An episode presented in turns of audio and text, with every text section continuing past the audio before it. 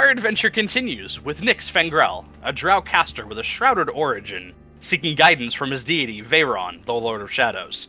Thrym, the stone giant fighter, an ex slave, who witnessed his mentor's abduction by Lolth's forces, tagging along with Nyx in hopes Vhaeraun would have answers. And Cuddy, the strange warforged rogue from the surface world, looking for answers into his creation and sentience. Events have led our group out of the Underdark with a faction known as the Redeemed, radicals of Drow society that wish to change the matriarchal rule of the race. Pursued by Lolth's forces, the three adventurers escaped the Underdark into the alien world of the surface, with its harsh sunlight and distrustful population. The Redeemed, led by Gromph, a powerful dark elf wizard, and Il'gynoth, an illithid psionicist, have set up an encampment deep in a secluded forest. With dozens of people to take care of, Gromph asked our party to help set up a trade route with a nearby settlement to the northeast. That led our group to a nearby town of Belliard. After a bit of investigating, they discovered the Redeemed in the town had a thriving relationship in the past.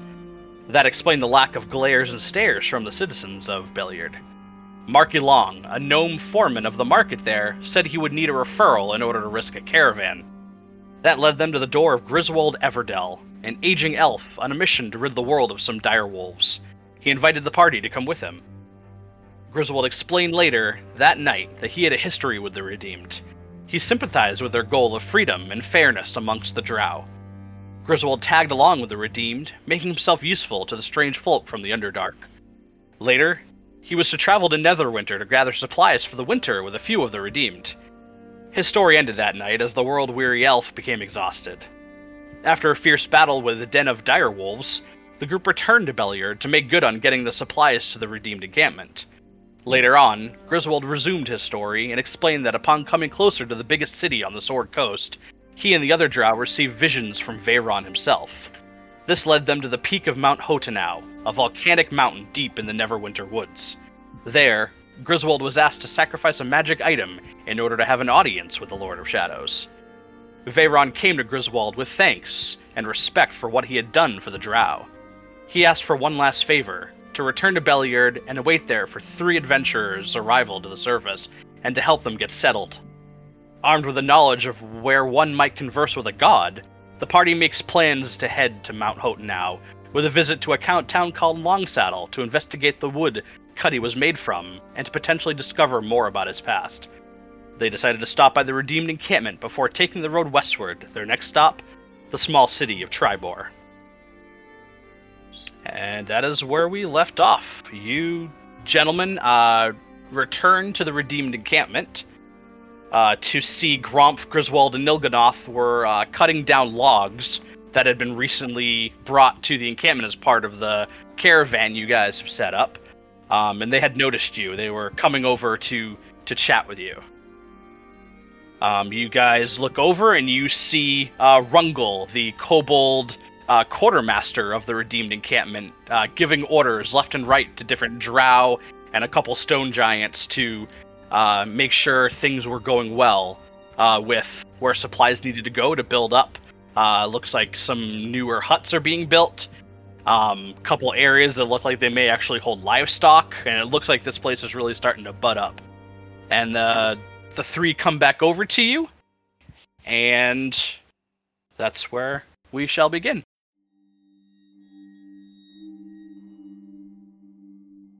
Wait, which who, who's who's in the three? Sorry. Uh, Gromph, Griswold, and Il'gynoth uh, were all helping with uh, cutting down logs, and they noticed you and came over to to greet you. Okay.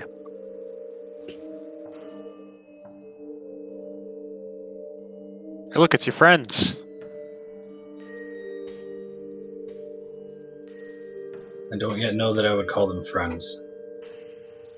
Oh, whatever. They're your pals. You're on the same side at least. Allies? We're friends, right? I don't mean, know. I think so. What's a what what what's a, tr- a tree? What did you call it earlier? A boner? Yeah. Yes. A man made of boners. Can one be friends with a boner? It's hard not to.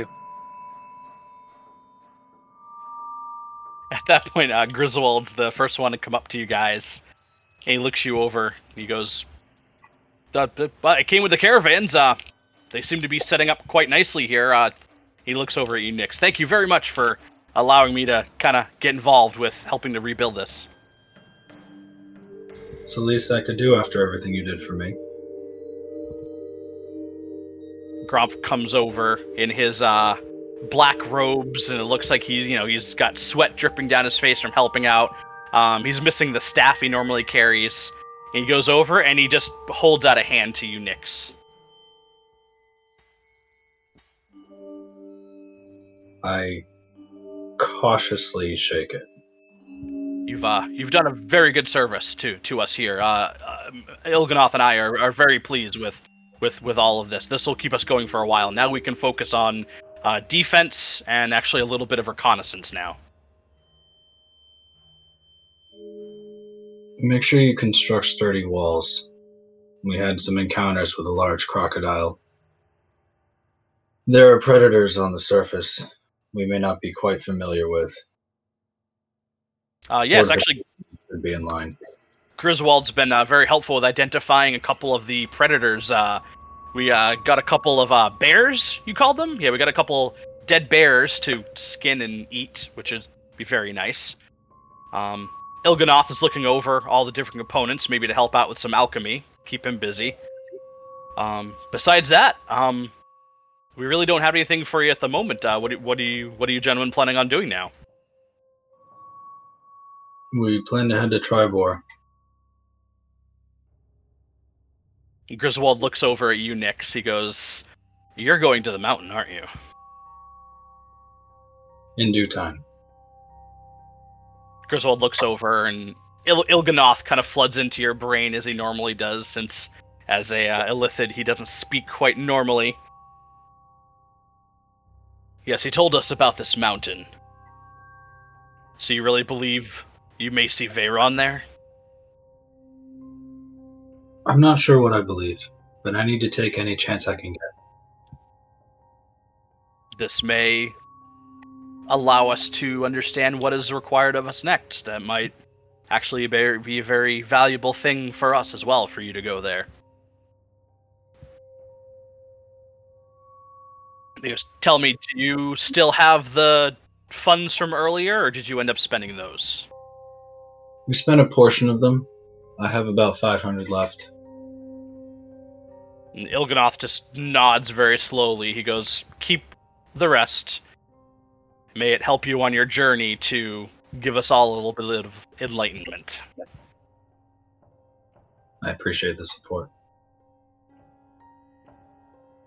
What a Um, kind guy. When are we going to split up that cash?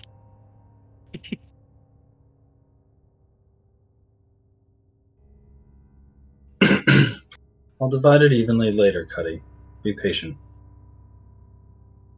Uh, it's not like there's anywhere to spend the money around this dump, anyways. You could have Grump. just bet on yourself in that dart throwing competition. I cleaned up.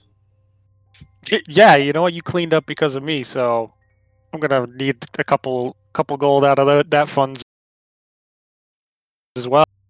I'll flip him a gold piece. There you go. Uh, I'm feeling like like this is at least fifty short. Uh, who bet on who? Well, I was the obvious best bet. Yeah, but I put the money down. but they would never have bet on me if I didn't convince them all that I was worth betting on. on. I'll flip him a copper piece too. Now we're even.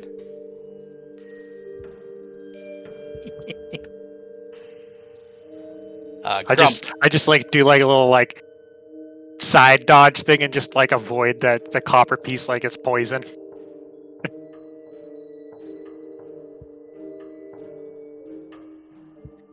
Gromph uh, steps forward and speaks up. Uh, Griswold has told us about a city to the north of Belliard called Silverymoon. Um, rumor has it that there potentially could be redeemed sympathizers living there as well. So uh, we kind of are tendrils. Um, yeah, unless you need anything else from us, uh, you know, you're free to go all your help. Uh, Yeah, this he looks over it giant and yellow thing in the sky that really hurts. If you could re up whatever you did the first time to make it not hurt for a bit, that would be awesome. He'll- waves his hand in front of uh, Thrym, your eyes and Nyx, and you notice everything like the sharpness immediately fades into a more comfortable, almost like sunglasses setting. It's uh probably ten or eleven in the morning, just just so for you to get a reference of what time it is. Uh, Il- Il'gynoth goes up to you, Nyx, and he he holds his hand out to to give you something. I will receive whatever he's giving me. he drops a silver coin in your hand, and you hear him uh, bleed into uh, your brain. This is this is a coin of sending. Uh, once a day, you can reach out to me wherever you are. Uh, you you may be able to communicate, and I'll be able to communicate back to you where wherever you decide to be. So if you need anything, uh, feel please feel free to reach out to me. Thank you. That should prove quite useful. So uh, Gromph and Il'gynoth go back to the pile of logs. Uh, Griswold is the one remaining.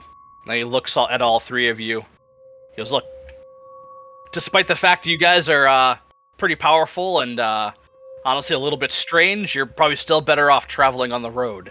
Uh, and try not to cause any trouble. Like I said, like Belliard's the exception to the rule. Like everywhere else you go, you guys are going to be looked at with scrutiny and distrust."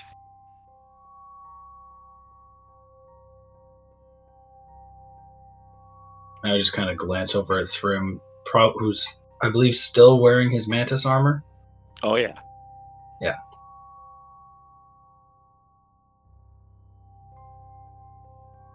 We should be fine. Um, check in in case you don't have it. Uh, Triboar is about five days travel away. Just a forewarning, it's quite the distance.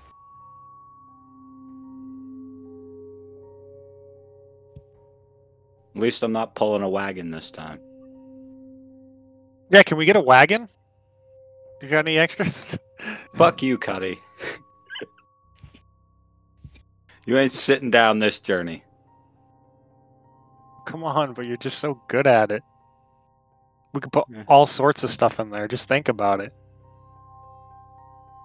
Like a mantis or an I alligator. just wear those. I drag those. A boar. I don't know what that is. I mean, a pig. Why would we keep that? They smell horrible. Like I eat anything and I wouldn't eat that.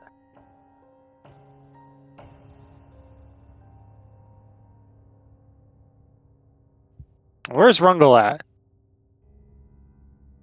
Uh, you look in the back and you see Rungle is like almost the center of attention in the middle of the encampment, and he's just barking orders left and right to, to different people. It seems like uh, Rungle really found like his calling when it comes to bossing people around and actually able to uh, get shit done around the encampment. I'm just gonna call his name out at the top of my lungs. Every single head in the entire encampment, dozens and dozens of heads, just immediately turn towards you. Uh, a- a scattering of birds fly off into the sky from the forest. And uh, Rungle gets down from the pile of rocks he was kind of standing on to get some height. And he like hustles on over. He goes, "Hey, hey, big guy, you're okay." It's good to see you too, Rungle. Oh man, Cuddy you know, wanted, Cuddy wanted to see you too. Cuddy, hey, hey, how you doing? Hey, pal. How's business? Uh, well, you know, normally I like grifting people out of shit, but you know, these people are kind of freaking nice to me. Uh, kind of not used to that when it comes to the drow. So you know, uh, not that I'm gonna go completely straight, but you know, this this kind of I'm I'm really enjoying this. You making a lot of profit? Uh, see, that's the funny thing is, uh, there there's really no profit to be had. You know what? It, it doesn't bother me. Oh, jeez. It's unfortunate. I I know. I don't know what the hell's coming over me. Maybe I'm sick with some sort of overworld flu or something. But uh, either way, you know, it's I feel I feel good. I feel good. It's weird. It's it's really weird. Well, people tend to pay a lot of money for dead carcasses up here. That's what I've been seeing. That's good to Keep know. that in Ne- mind. yeah, next time the uh, caravan comes back in a couple days, uh, maybe we'll have a couple extra of those uh, those bears to sell to them. Do you have anything for sale, Rungo? Uh, unfortunately not. I I'm kind of just running running shit around here. I haven't had time to really set up my little shop. Uh, I really lost all of my ingredients when I came to the surface. Unfortunately, too. I got a little uh, little rucksack full of random shit, but uh, you know, it's mainly just those little wooden horses I'm gonna try to sell up here.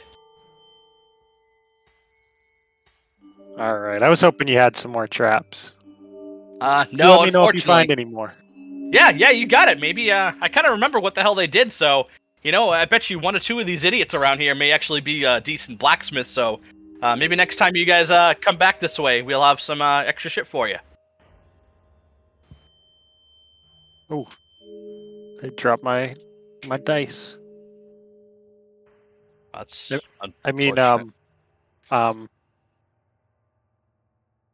Well, it's good to see you, pal. Hey, it was good to see you too. Hey, big guy, you you take care of uh, your friend Nick's here, huh? He needs you up here. Oh yeah, you know how I do. So he goes over and he just he just holds up a fist to you. now I'm gonna take my pinky finger and stick it out farther than the rest, and kind of bump just his fist with my pinky finger. As as the impact happened, he like shakes his arm in like fake pain. He goes, ah, keep working on that, buddy. And he like goes back over. He's like, Before he leaves, I want to hand him one of the mantis eggs I picked up and tell him maybe you could use this or sell this. oh shit, what the what the hell is it? So we well, you see what I'm wearing? Uh, yeah, that's pretty fancy.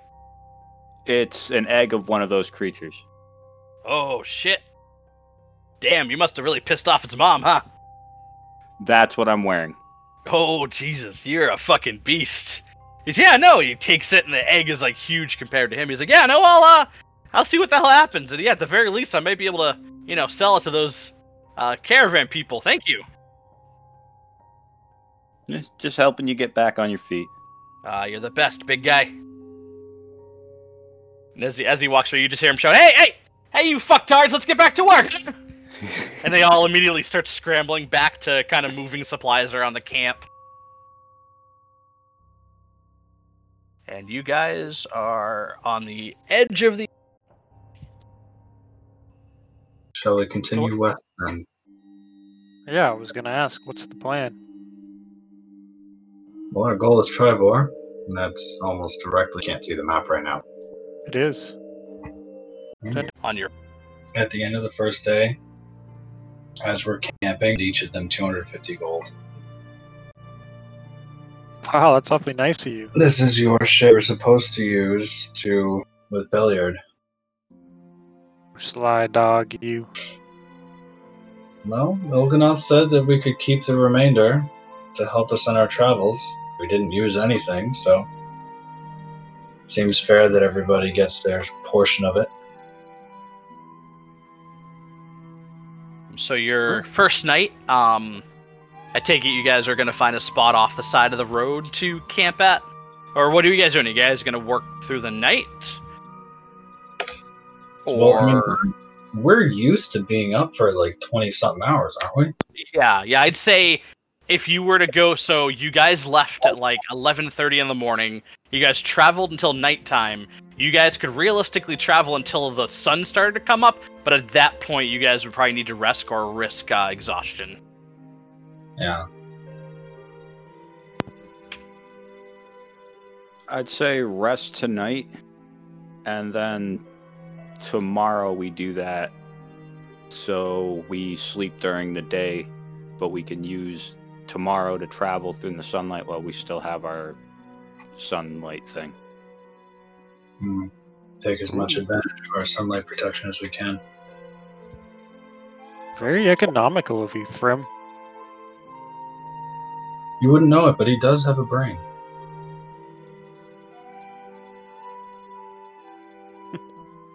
You're just gonna let him say that about you? Eh. I let him think what he wants.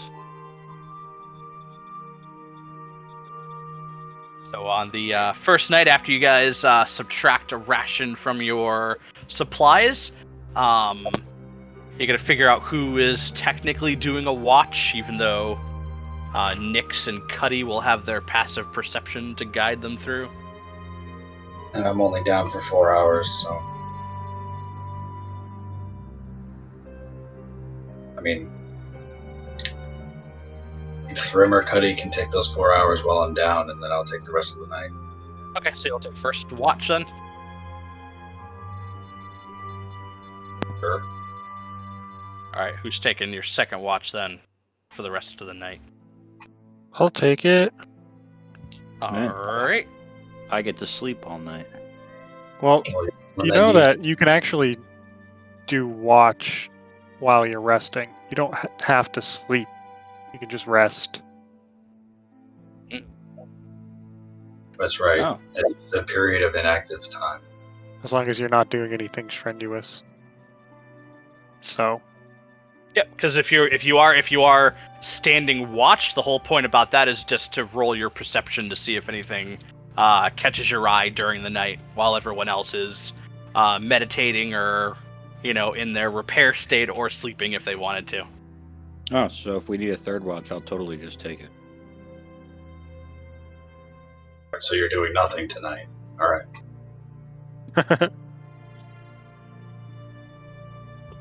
maybe. Alright. You never know how the rolls go.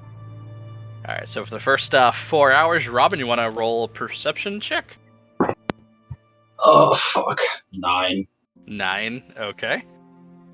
Um, as far as you know, the only thing that's really kind of sticking out are like the the sounds of like crickets becoming more apparent, being out in the middle of nowhere. Because at least when you had, you know, Griswold and you had other people kind of accompanying you, this is like since it's your first night by yourself, you got a little bit of that back in Belliard, but now really being out in the world, um, you get the the the occasional, you know, hoot of an owl, which is strange to you, and yet again, uh, up above you, just the the black sky with the the white holes poked into it, uh, kind of mesmerizing you as you are kind of observing your surroundings. Remember, this is my second night doing this because our last night in Belliard, when they were asleep in the inn, I snuck off to the forest and slept there. Yep. He's a sneaky boy.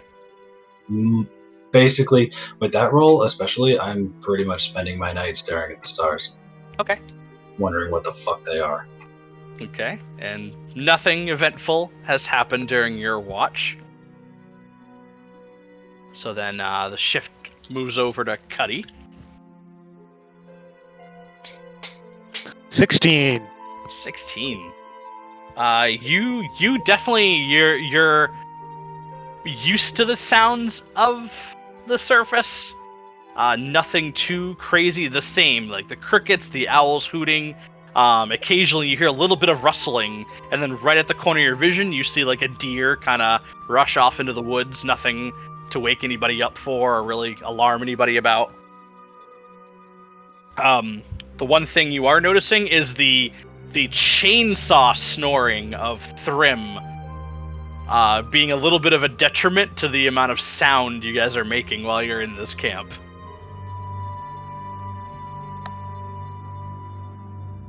And with that, your night goes uh, uneventful as well.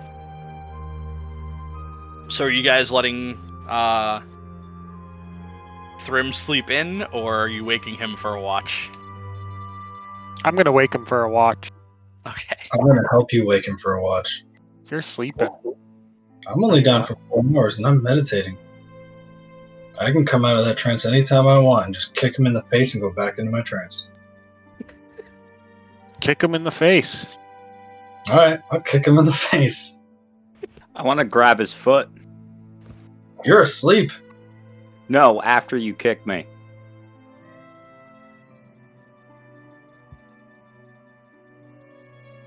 You can try. I want to grab his foot and then drag him to the ground. So, uh, Nyx, you want to do uh, do uh, acrobatics to kick him?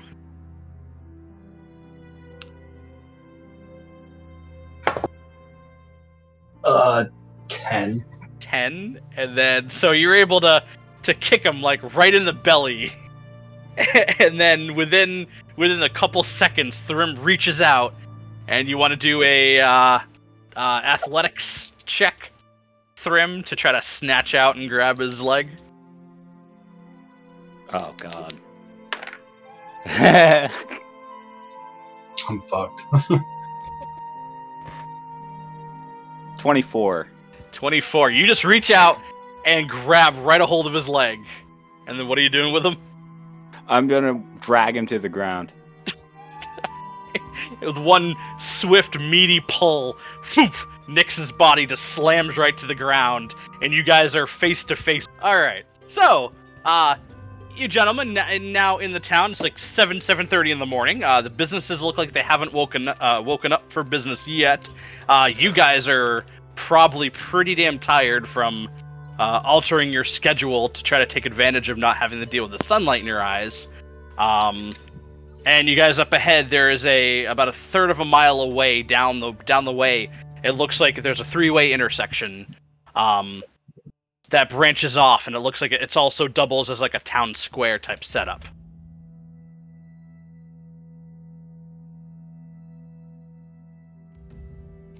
So, party, what do? Cuddy, you may have a more ease communicating with these people. Do you think you could negotiate our way into getting us a couple of rooms at an inn so that we can rest? Yeah, we can go to an inn. I mean, I don't know if they're gonna accept me any more than you. Preferably one with a bar. They all have bars. Man. Like it's literally a requirement part of like the uh the code of building is that you you have a bar and tables and uh lots of alcohol in like every inn in all of Faerun. um as you guys are walking and having this conversation, uh this town seems to have a large amount an inordinate amount of guards uh, all wearing very very heavy plate. Um, a couple of them, uh, a lot of them look human. Uh, you also are recognizing more half orcs, uh, and they're all just these like like steroid junkie fucking tank of guards too, and they're all just kind of like glaring at you as they walk by. Um, a couple of them kind of like linger their stares as you walk by and kind of look at you from behind. Um, but they continue on with their patrols. Uh, but you get the impression that as you travel, there are always at least a couple pairs of eyes uh, upon you. Do all the I'm guards look smile and wave at every single guard I pass. You're you're you're a horrible person. Sorry, what did you say, Robin? Do all the guards look shrimpy compared to Thrym? Uh, they are a little shrimpy on the height. Um, but these these guys, um, if if they went toe to toe in like in an arm wrestling match, they would be pretty even keeled with like the uh the thickness of those big boy muscles. Alright. They're they all like most of them have these very thick steel looking halberds. Um, a few of them have these massive heavy crossbows, uh, like arced over their uh, shoulders as well. Uh, I'll approach one, just any random one. Okay. And you see you uh, approach a, uh, a human-looking one, and he looks over. His helmet's down, and he lifts it up, and you can tell right away he's human. And he kind of just grunts at you. Goes, "What the hell do you want?" Hey pal, what's the fucking deal around this place? Why is everybody so so heavily armed and hostile? What's the big deal? You don't have to be such a prick. This is this is Triboar. It's what's been happening. I don't, know- I don't know what the hell you want. You, you're not from around here. Why do you care? Well, everybody's giving me the fucking stink eye. He goes, "Look at the company you carry. I, we're not even sure about you." Shh.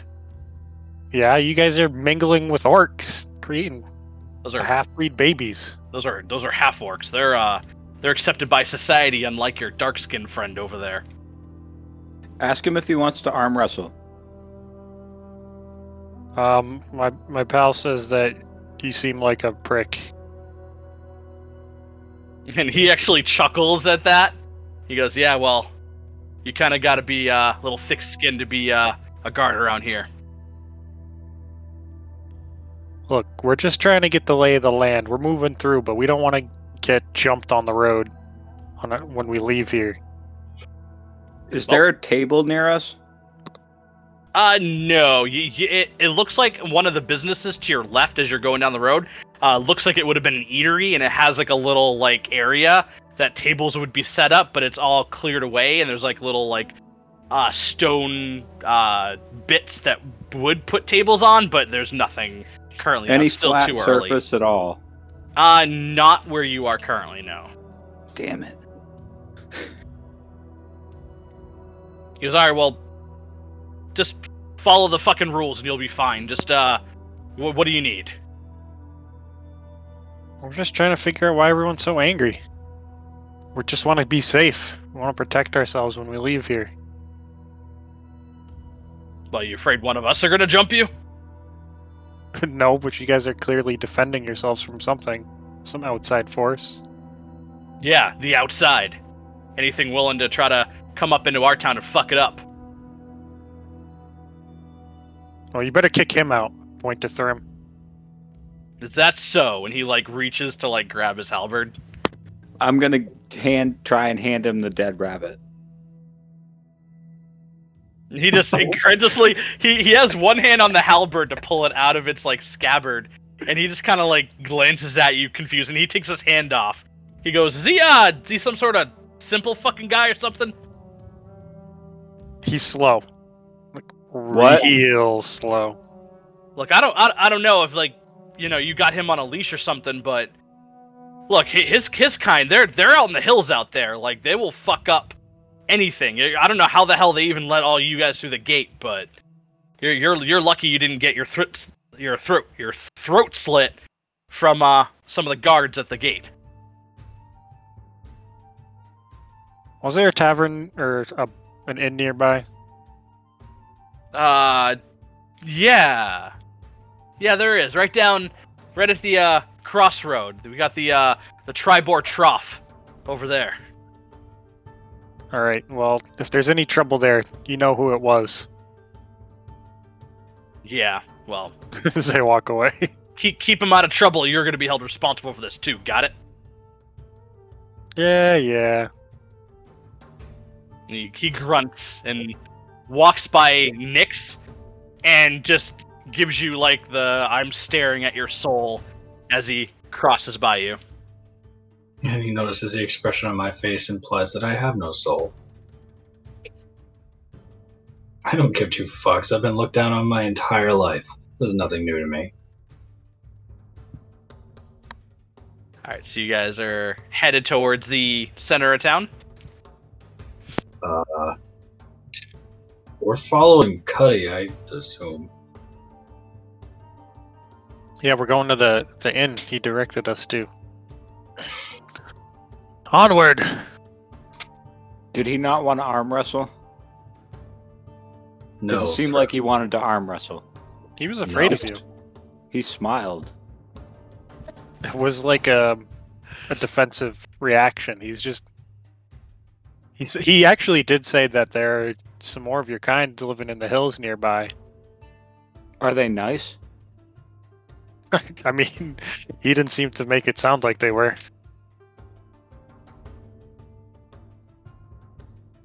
We should go see him anyway. What do you think, Nyx? Maybe we take a take a little rest and throw old Thrym a throw him a bone, like you know, a metaphorical bone, one that he won't chew through. Thrym, are you sure they won't look down on you for being enslaved? I'm not enslaved anymore. No, but having once been enslaved, are you are you sure your kind won't look down on you for being captured?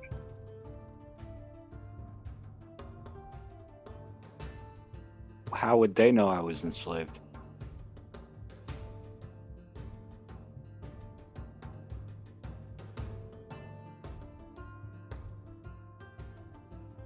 It's a risk you're willing to take. No, not really. It's not even. I just curious about what they're like on the upside. See how they deal with the sunlight. You always got to go making them feel bad like that. You guys are supposed to be pals.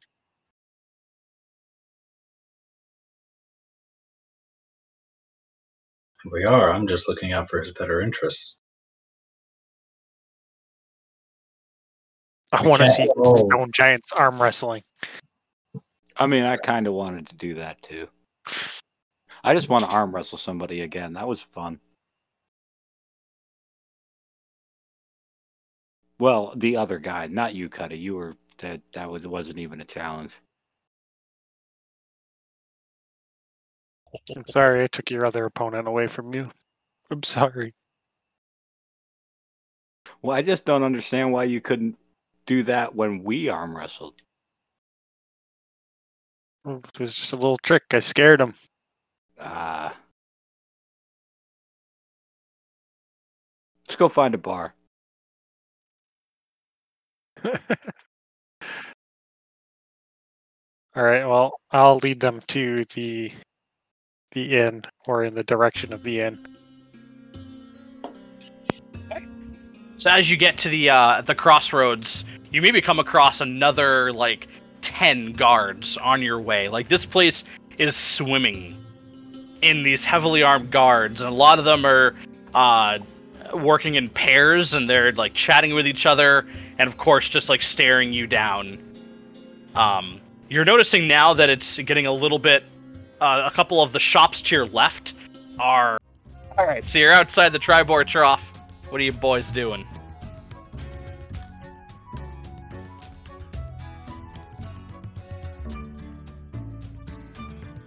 Yeah. So why are these guys such assholes? Heading for the door. Uh, Who are you asking? The fucking people I'm walking with. How are we supposed to know why they're such assholes? No, you don't. e- You don't even have to reply. Okay. I'm just talking. I'm talking, man. That's all you ever do. Yeah. Well, it's like you guys don't even listen. What?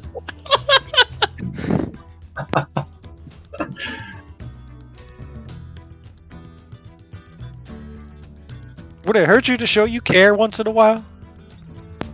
I don't know if you guys have noticed, but these guards seem to be assholes. Very observant.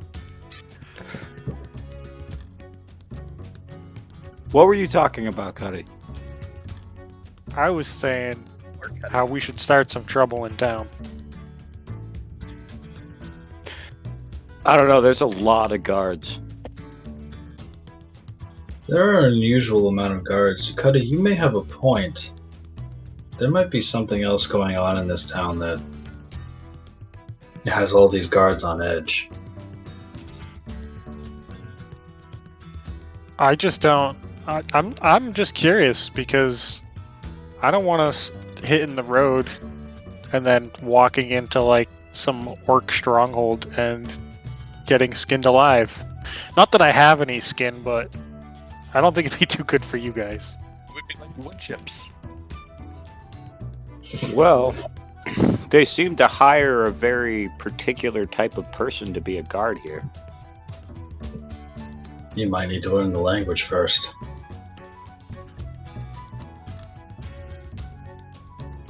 I don't think they're Maybe. gonna hire any stone giants here.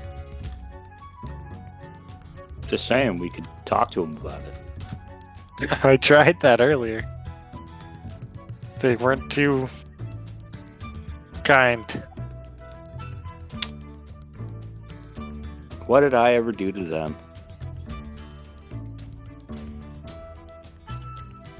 Maybe they just shoving don't a, work Yeah, probably not interested in you shoving a dead carcass in their face. I don't know why. It's it's a nice gesture.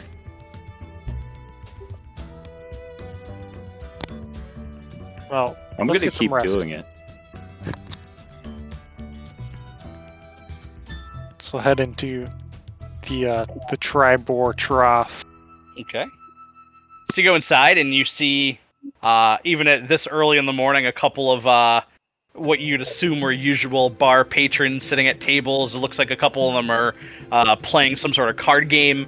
Another table, it looks like they're kind of rolling some dice. Uh, up ahead of you, you see a uh, gnome with a very bright pink mohawk, uh, kind of standing up on the counter and there are two guards inside. One of them is facing towards you guys, and the other one kind of his has his finger out towards the gnome. And you see him like putting his hands up defensively. You see him reach down, and there's like a pouch, and he just kind of hands the hands it to the guard. The guard snatches it away from him, and then he like hits the other guard on the shoulder, and they begin to walk out. And of course, as usual, they're kind of eyeballing you guys as they go by you. Um, I'm gonna the one that took the gold. I'm gonna do like a, a little hip check and try to steal the, the sack of gold back. Okay, he had uh he had put that he had like quickly tied it. He has like a pouch on his side that he like a bigger pouch that he like slipped it in. So yeah, you'd be able to do a little sleight of hand, if you will, to uh take that away from him. Twenty-three. 23. Ah, that is a success. So, yeah, you reach over and you definitely bump him, and you hear the clattering of his armor. And with that distraction of like the thick metal plates kind of like rubbing against each other and squeaking, you had given him enough force to bump him into the other guard and throw him off while you just deftly reach in, grab that pouch, and immediately pocket it. And the guard immediately gets up in your face. He goes, "What the hell was that for, freak?" Oh, I'm, I'm sorry. I'm sorry. I'm I'm new here. Everybody's just so mean to me. I'm gonna offer him the dead rabbit. you fuckhead. As you do that, the other guard gets gets up to you, seeing his buddy go into action. He slaps the dead rabbit out of your hand and like gets up in your face. I'm gonna slowly kneel down and pick up the rabbit and then offer it to that guard. And see, seeing you do that, the the the guard in your face, Cuddy looks over and immediately starts like belly laughing, as him and his buddy just start walking away. And it, it looks like they almost give each other like a little like fist bump as they walk out the door.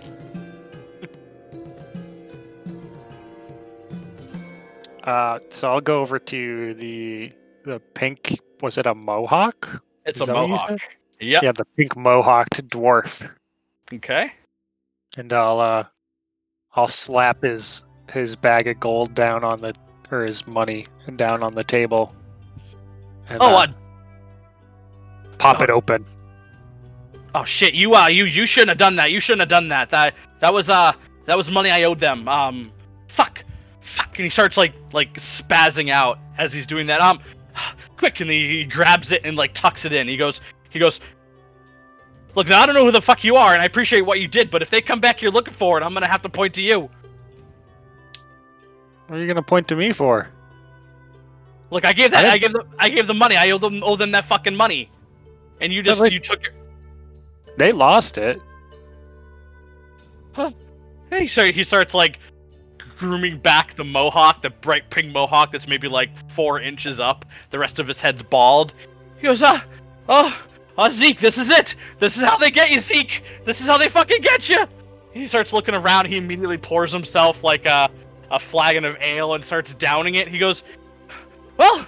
If this is my last day alive, what the what the fuck do you guys want? And he immediately looks over at Unix, and his like jaw drops to the floor. He goes, well, how the hell are you alive?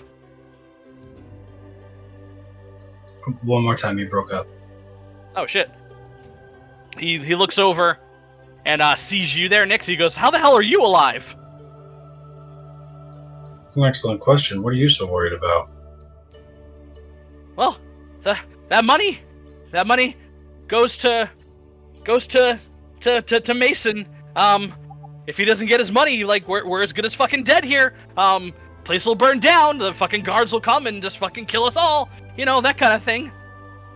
It doesn't sound like guards. It sounds like a gang. Um, yeah, no, uh, the, the- we're required to call them guards.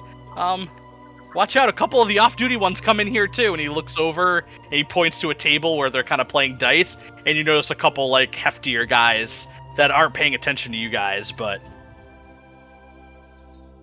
Who's this Mason? uh, he's uh, he's the he's the one in charge of town. He's uh, he lives up in the mansion up on the hill. Uh, uh, Mason Verge. He the guy they called Master? Um, yeah, some of the uh, some of the real diehard ones uh, call him master. They kind of revere him as uh, some sort of god or something. He's some fucking human. Like I don't understand it. What the hell's their deal? What's their problem?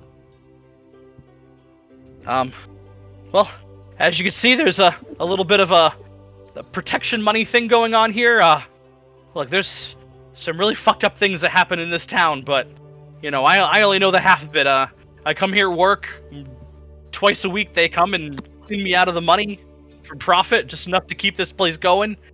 Uh, just waiting, waiting for the day there's a fuck up, and then then me, I, me Zeke. Uh, my name's Zeke, by the way, Zeke. Uh, remember me if I die, okay? Uh, you know, big pig mohawk, right?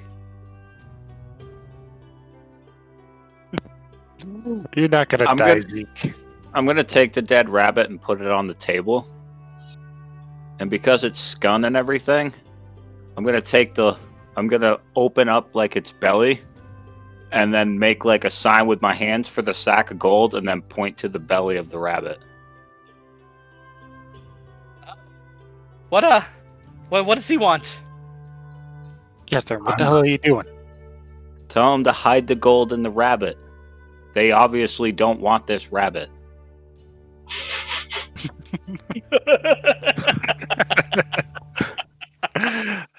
um, he said you can hide your gold in his rabbit.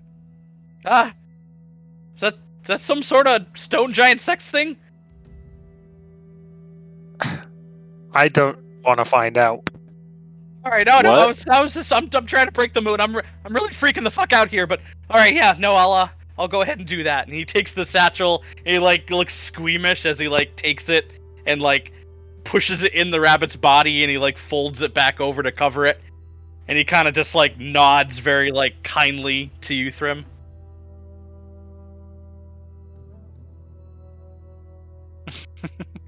I'll just nod back and like shove the rabbit over to him.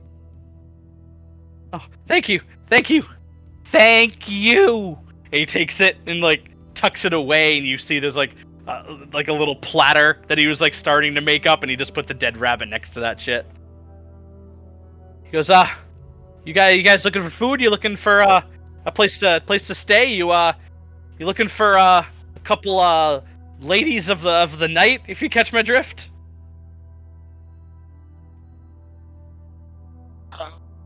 I think we're just looking for a room, Uh, What? a couple rooms. a couple rooms. I got a. Yeah, I got I got I got three rooms. No one no one takes them. No one really takes them. No one really comes to the Triboar Trough normally. There's a couple other uh other places. I don't know how you got referenced here, but no one ever really sends people here to be honest. One of the guards sent us here. Ah. Yeah, I bet, I bet you that was uh that was Rhyme. That that motherfucker. He's uh he's always sending people here and uh just watch out for him. He's uh he's one of the sneakier ones.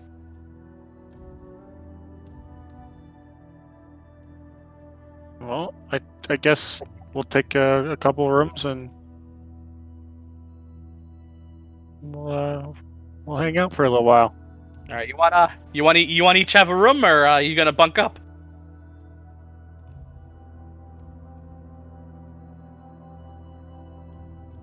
I don't Said you had three, right? Uh, I got one big master room that you know that's kind of disheveled right now, but I got three three three separate single single bedrooms. We'll take the three. Okay. Um. You guys, you guys gonna be sleeping now? You got you guys look tired, but um, I don't I don't judge. I know some people sleep during the day and other people during the night. Uh, I don't I kind of don't know what uh what uh dark elves tend to do for sleep. Oh well, he's a vampire, so He's all six. no, I'm just fucking with you. Oh Jesus fucking Christ, dude! No, don't do that. I'm gonna start waving my arms to get his attention, He like joltily like looks up at you. and I'm just gonna make a drinking movement. Oh, oh yeah, yeah, I can do that. Um, listen, uh, I, I, I, I may have to charge you guys. I, I, I really can't afford to give away much in the in the section of free. And I'm gonna hold up my finger for one, and then point to the rabbit. Oh, all right. I, I, I guess I can do that. You, you guys, come on over too. And he pours out this like brown-looking ale into flagons, and he looks over. He goes, "I, these are the big." And he pours two of them for you, Thrym, to kind of make up for the fact that he only has these like medium-sized cups. I slide mine over to Thrym. Thanks, pal.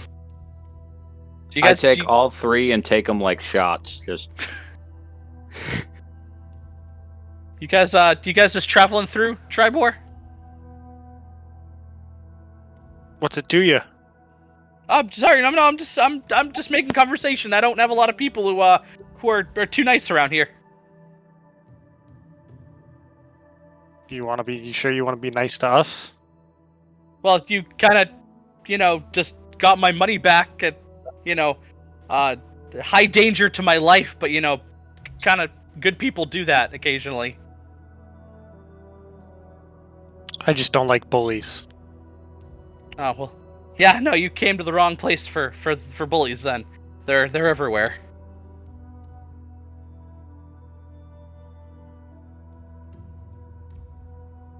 Well, yeah. I don't really really know where we're going. I think we're going to La La Longsaddle. Is that what? We, I think we're Oh, headed to Longsaddle soon, but That's a, uh, that's a town just uh, north of here, uh, a couple days travel. Hmm. I have a few things to look into in Long Saddle. They, uh, you, do you, do you know much about this area? No, no offense, I, I, I don't get the impression you're, uh, you're very knowledgeable about the, uh, the surface. I don't know much. What insight can you offer?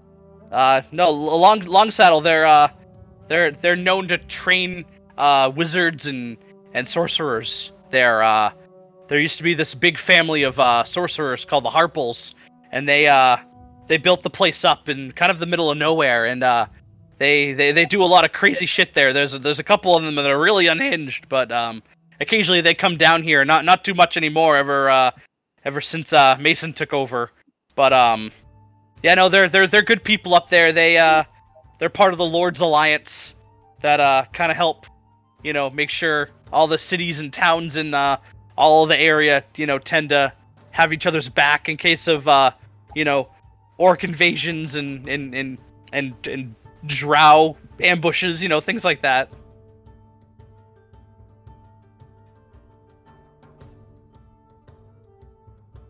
so they are protecting you guys in some way.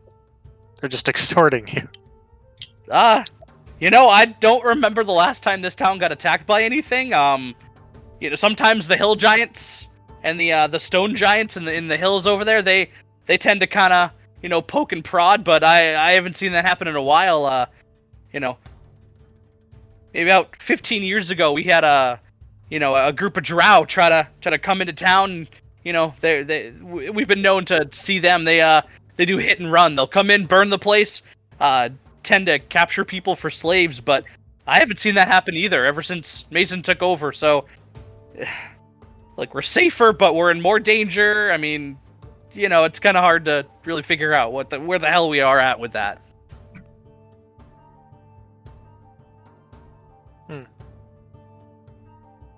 I already don't like the guy. Haven't even met him. Oh no, he's a he's a, he's a piece of shit. Um, he uh, he he wasn't bad until his uh his father passed away, and he kind of took over, you know, the, the the family business of uh of a mercenary group. Uh, they used to be part good part of the town, but uh, ever since Mason took over, he uh he kind of turned him into this.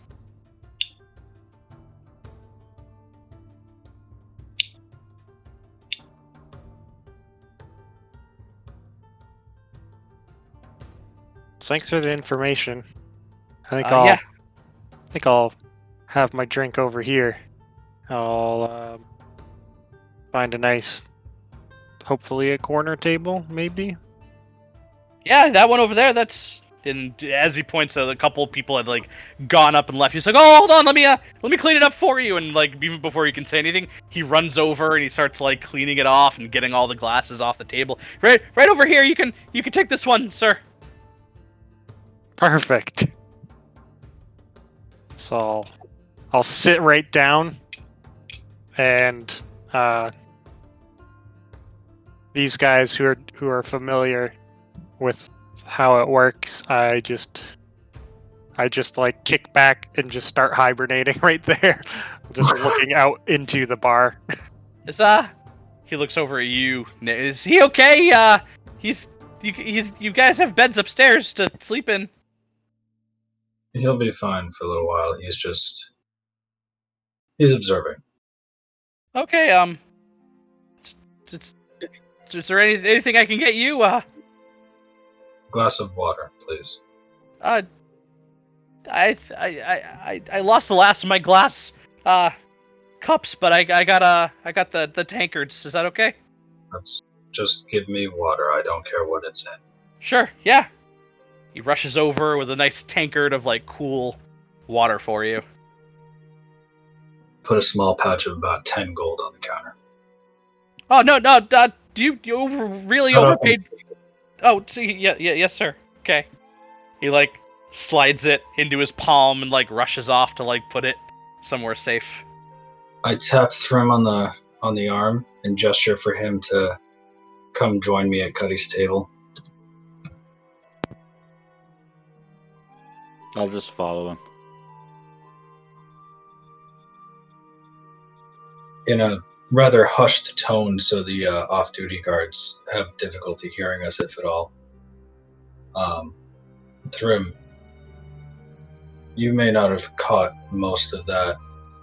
Do you remember, obviously, what my matron was like? Yeah. There's a man in this town called Mason who's running these guards, much like the matron ran her armies.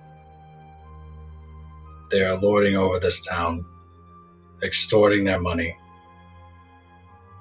and unnecessarily controlling them. I don't much care for that, and I'm inclined to find this Mason and burn his house to the ground. Would you be willing to join me in that? I mean, if we could do it. I'm not looking to get into too big of a scrap. There's only three of us.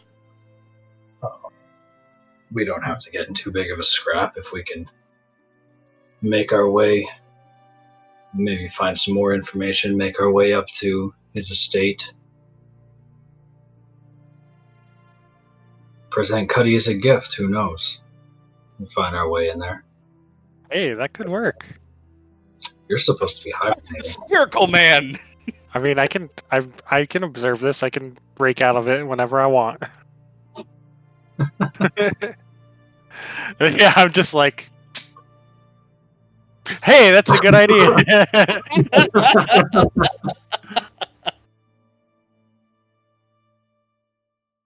What do you think, Cuddy? Do you think Mason needs to be taken down a peg? I would love to. I don't know that he's gonna trust us though. I've got a way with people. We need to find a way to get to him. Maybe draw him out.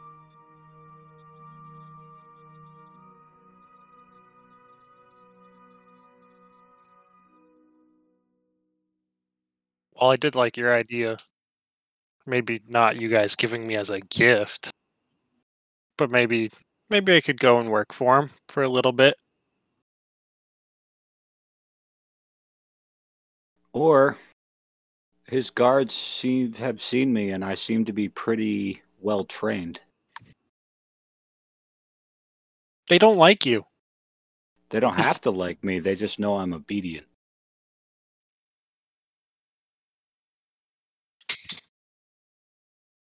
We get Thrym working as a guard, Cuddy is a maid.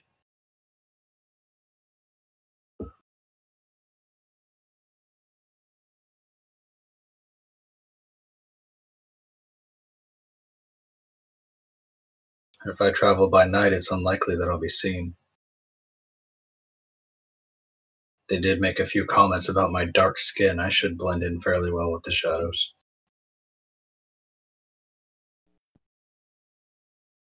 Perhaps we can find a way to lower the guard around his house. If Cuddy's already inside, he can get us in.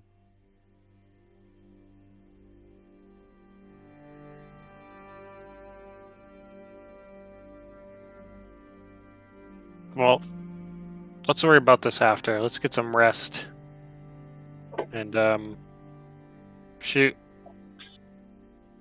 We might have to be like regular people, uh, working in the day. Daylight. My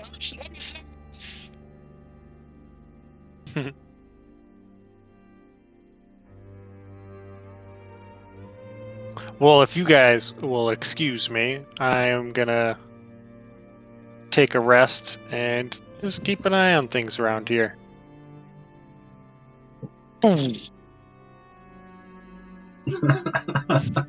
Just shuts down in his chair again.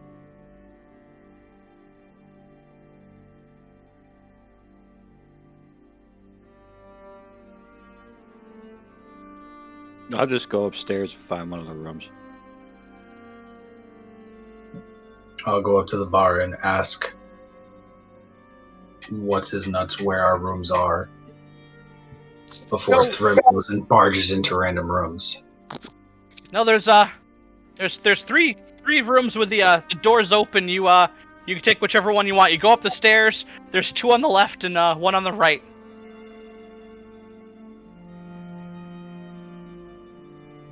I just nod and start walking upstairs. Okay. I'm guessing the beds aren't even close to my size. Uh no, they are not. They're if you if you slept on your side, you may actually in like kind of like get in the fetal position. You might be good on that. I'll just sleep on the floor.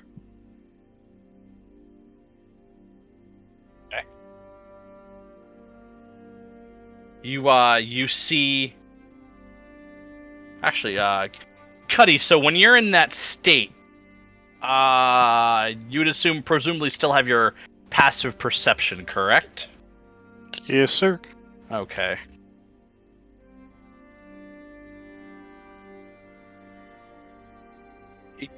In your passive perception, you get the impression you're you're noticing kind of people coming and going, and those two guards that were there um, had left as well.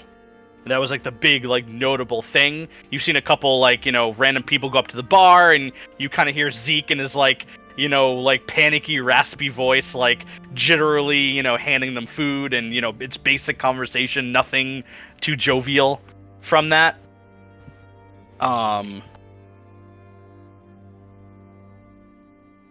And then you notice um two humanoids um, come inside, and in, in your passive state, uh, would you would you uh, with passive perception, I'm a little bit foggy. it. Would you have clear recollection of stuff happening, or would it be more Yeah. fog? Okay, so you notice uh, two. Uh, He's like I'm a sorry. security camera right now. yeah, yeah, yeah, yeah, yeah. You're right. We'll, we'll consider him like that. His head just goes. I Um, figured it was more like a static one. You notice uh, three uh, females uh, walk in and immediately go up the stairs.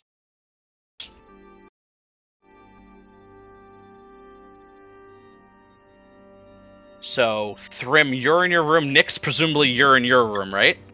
yeah. Okay.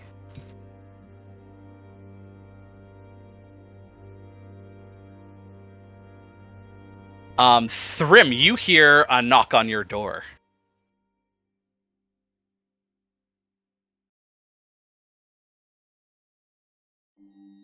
I'll open it.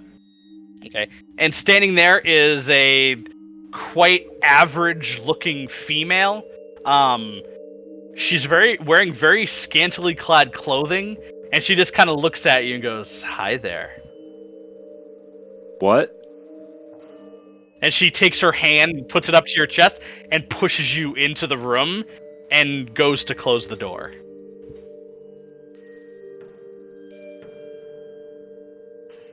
Okay. Okay, uh and Nyx, the same thing. You hear a knock on your door.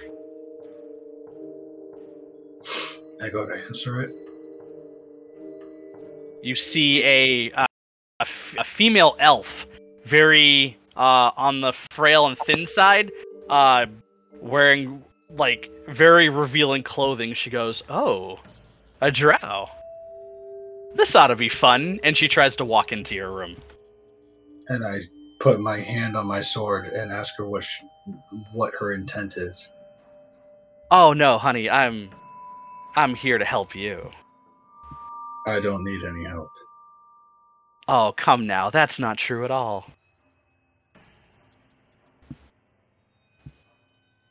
You look like you haven't eaten in a while. What will it take for you to leave? Oh, quite on the contrary. Uh, I think I am here to feed. And with that, she goes to reach out towards you. Where is my information? This music isn't really helping me.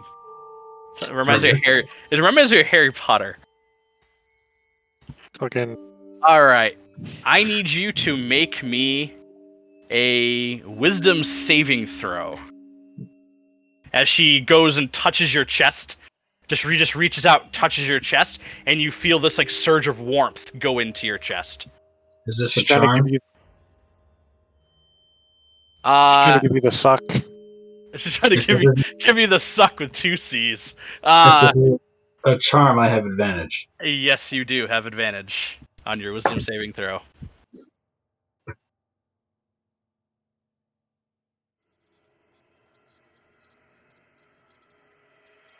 Nineteen. 19. She just kind of looks quizzically at you. She goes, Aw, that should have worked. Uh, quickly to you, Thrym. Uh, yours does the exact same thing, so I need you to make a wisdom saving throw.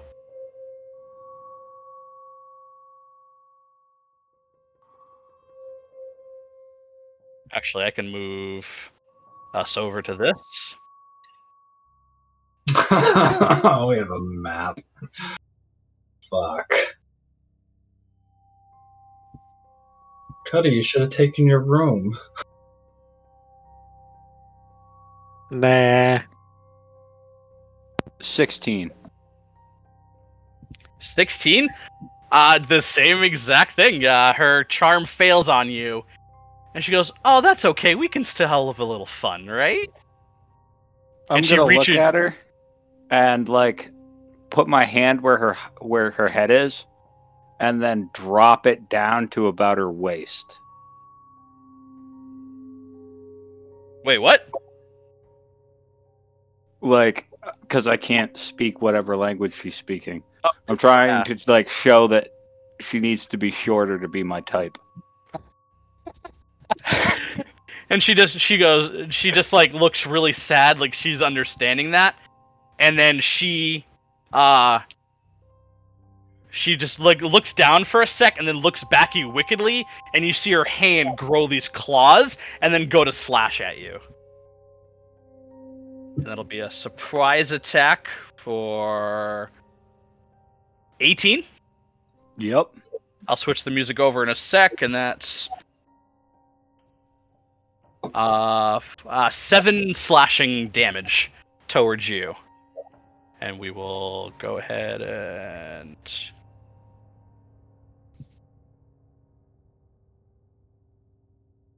remove all turns, clear that up. Let me do it again. All right, you guys can add your initiatives. And I need to change up the music. Because Harry. Potter Harry Potter type music is not going to do it.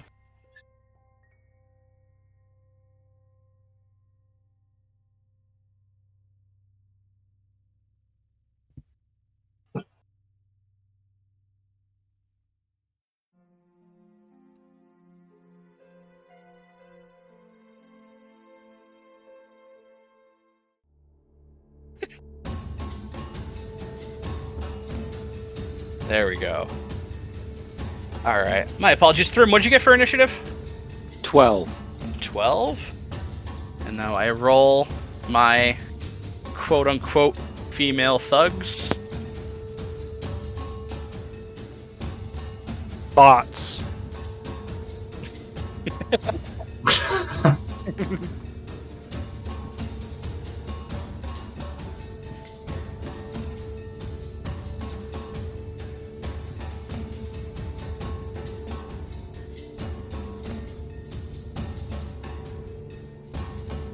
Descending. Alright.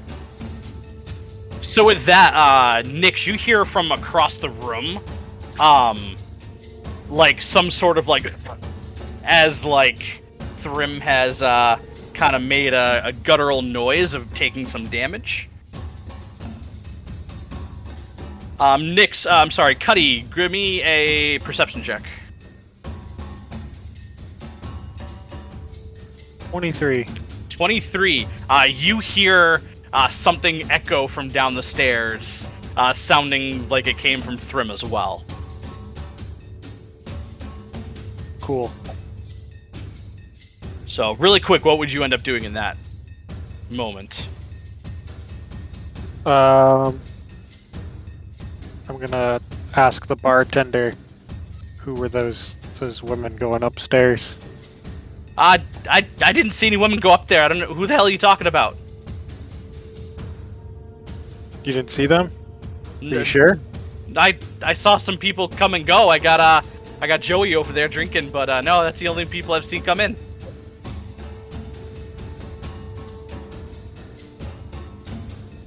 Where do you get your uh your your women of the night? Oh, they're uh, no, no one really wants them. Unfortunately, they're all uh, a bunch of gnomes. Um, but you know, I, I offer them up because uh, you know, they got to feed their kids. Alright, I'll I'll sneak up the stairs whenever I'm allowed to do stuff. Sure. Yeah. After this round, you'll be, you'll be, you're right next to the thing anyway, so you'll be able to sneak up there next rotation. All right. So A uh, is going to uh, claw at you, Nyx. With some sharp ass claws that are 11, so I'm assuming that's a miss. That's a mess. As, as, don't even have to as she tries to slash at your face, you can hear her like curse in uh in infernal. oh. You you hear her say shit. No, I don't know. Oh wait, no. I'm sorry, no, that is Wait, which one's fiend? Is that abyssal or infernal? Uh, Because that matters. Uh, it's the language of demons. Nope, she's spoken abyssal then, and you understand that. She oh, said I shit. know that. Yep, she said shit right as she missed you. Okay. and she uh, takes a step back into the hallway a little bit and that is her turn. Uh, B uh, takes another step towards you, Thrym, and goes to do more of the same, and whiffs that slash as well. She misses that. You hear her shout something out to female thug A, um, saying, "Do you?" And Nyx, you understand that? Do you got him? And you hear A A go, "No!"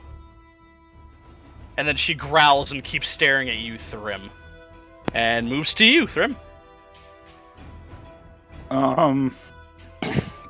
So I cuddle Thunder when I sleep, so I already have him handy.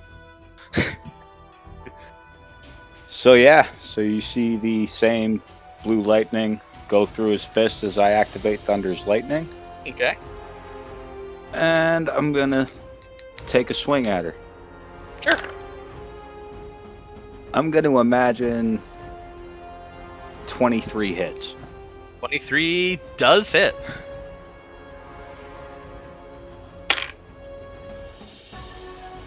Twelve points of damage, Okie dokie. and then I'm gonna hit her again.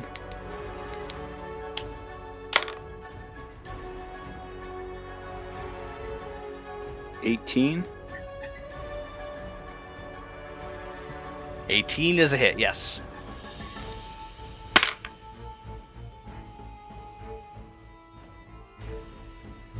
Fourteen points of damage. Oh, baby. Okay.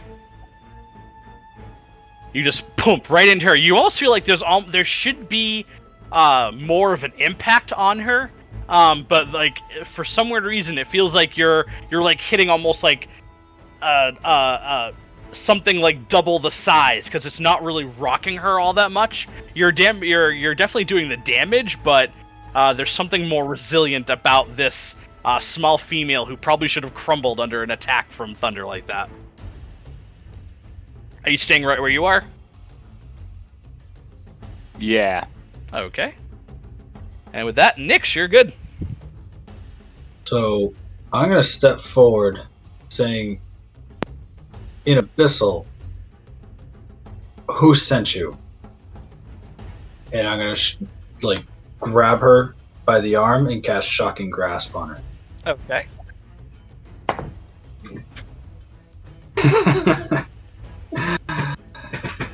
her. Twenty-seven to hit. Not even uh, a contest there. That hits. dealing eight points of lightning damage. Excellent. Okay.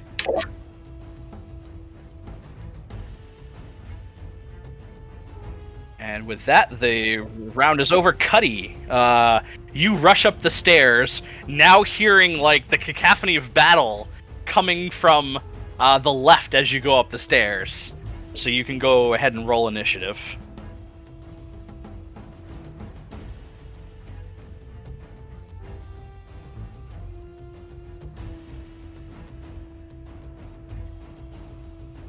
And I, I snuck up the stairs. Okay, want to roll a uh, stealth check for me, please? Yeah. Uh, modded 20. Modded 20. Oh, baby. Yeah. They. Yep, the one in the hall. As far as you can tell, the one in the hall um, that you kind of saw as you're, as you're creeping up the stairs hasn't noticed you.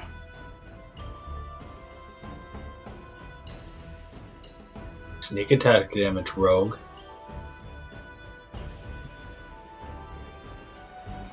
And Nyx, that's uh, that's your go. So Cuddy, you'll uh, you rolled eight, but that was at the so we're at the top of the round when you rolled your initiative. So you're still uh, wait, hold on, descending. There we go. So you're still last on the initiative order. Um, A, uh, after receiving this jolt from you, uh, sa- says to you in, in, a, in a raspy uh, voice as you see her her body kind of change a little bit. She grows a couple inches, and these like bat-like wings like pop out from her back. And she says in abyssal back to you, "Oh, the master sent us to retrieve you." And she hisses at you and tries to claw you again. Uh, and that is a good old natural one, so she misses the fuck out of that one, boys. And with that, she uh, tries to walk away from you, Nyx, in a in a hurry. So as she's walking away in uh, this direction, uh, you get an attack of opportunity on her. God. Um. 17. 17's a hit. Nine points of slashing damage. Okay. And right as she turns her back to you, get her right in between the wings, slashing downwards, like down, like following the spine. You hear her screech as she, like, almost like takes a jumping leap away from you, like flapping her wings to give her a little momentum. She gets to the window and shouts, "We need to leave now!" In uh, in abyssal, and she uses the rest of her movement action to jump out the. Uh, oh my god! I just stretched her. Uh, she jumps out the window that is located here. Um, uh, B is going to do the exact same thing, Thrym. She's going to try to run out of your room, so you get an attack of opportunity with her. Can I use that attack of opportunity to try and grab her and pin, it, pin her to the ground? Uh, that is a very good question.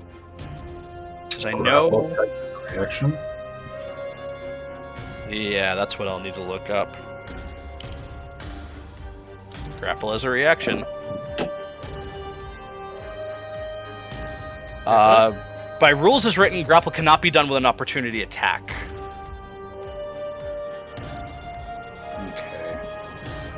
It's unfortunately yeah, just not a reaction. It's uh, it has to be like as part of like your action during your turn. Or if you had Sentinel as a feat. That's true. Yes. Because if you hit her with a reaction as Sentinel, their movement's reduced to zero. mm-hmm.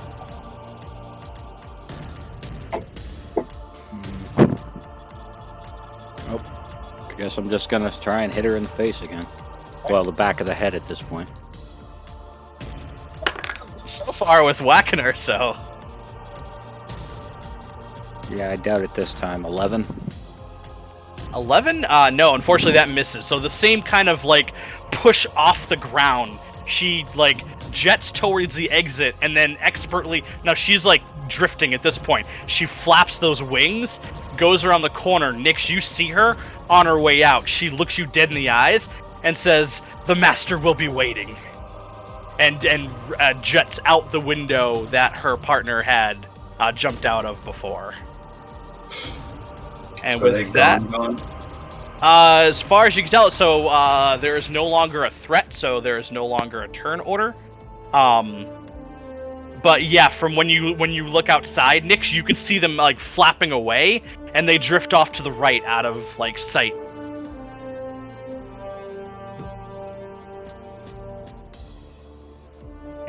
And Uh, I'm gonna sneak up to the edge of my room then. Check to make sure there's no other thoughts. I was gonna say, didn't you say three went up there? I meant two. My apologies. I, I, I thought about that too.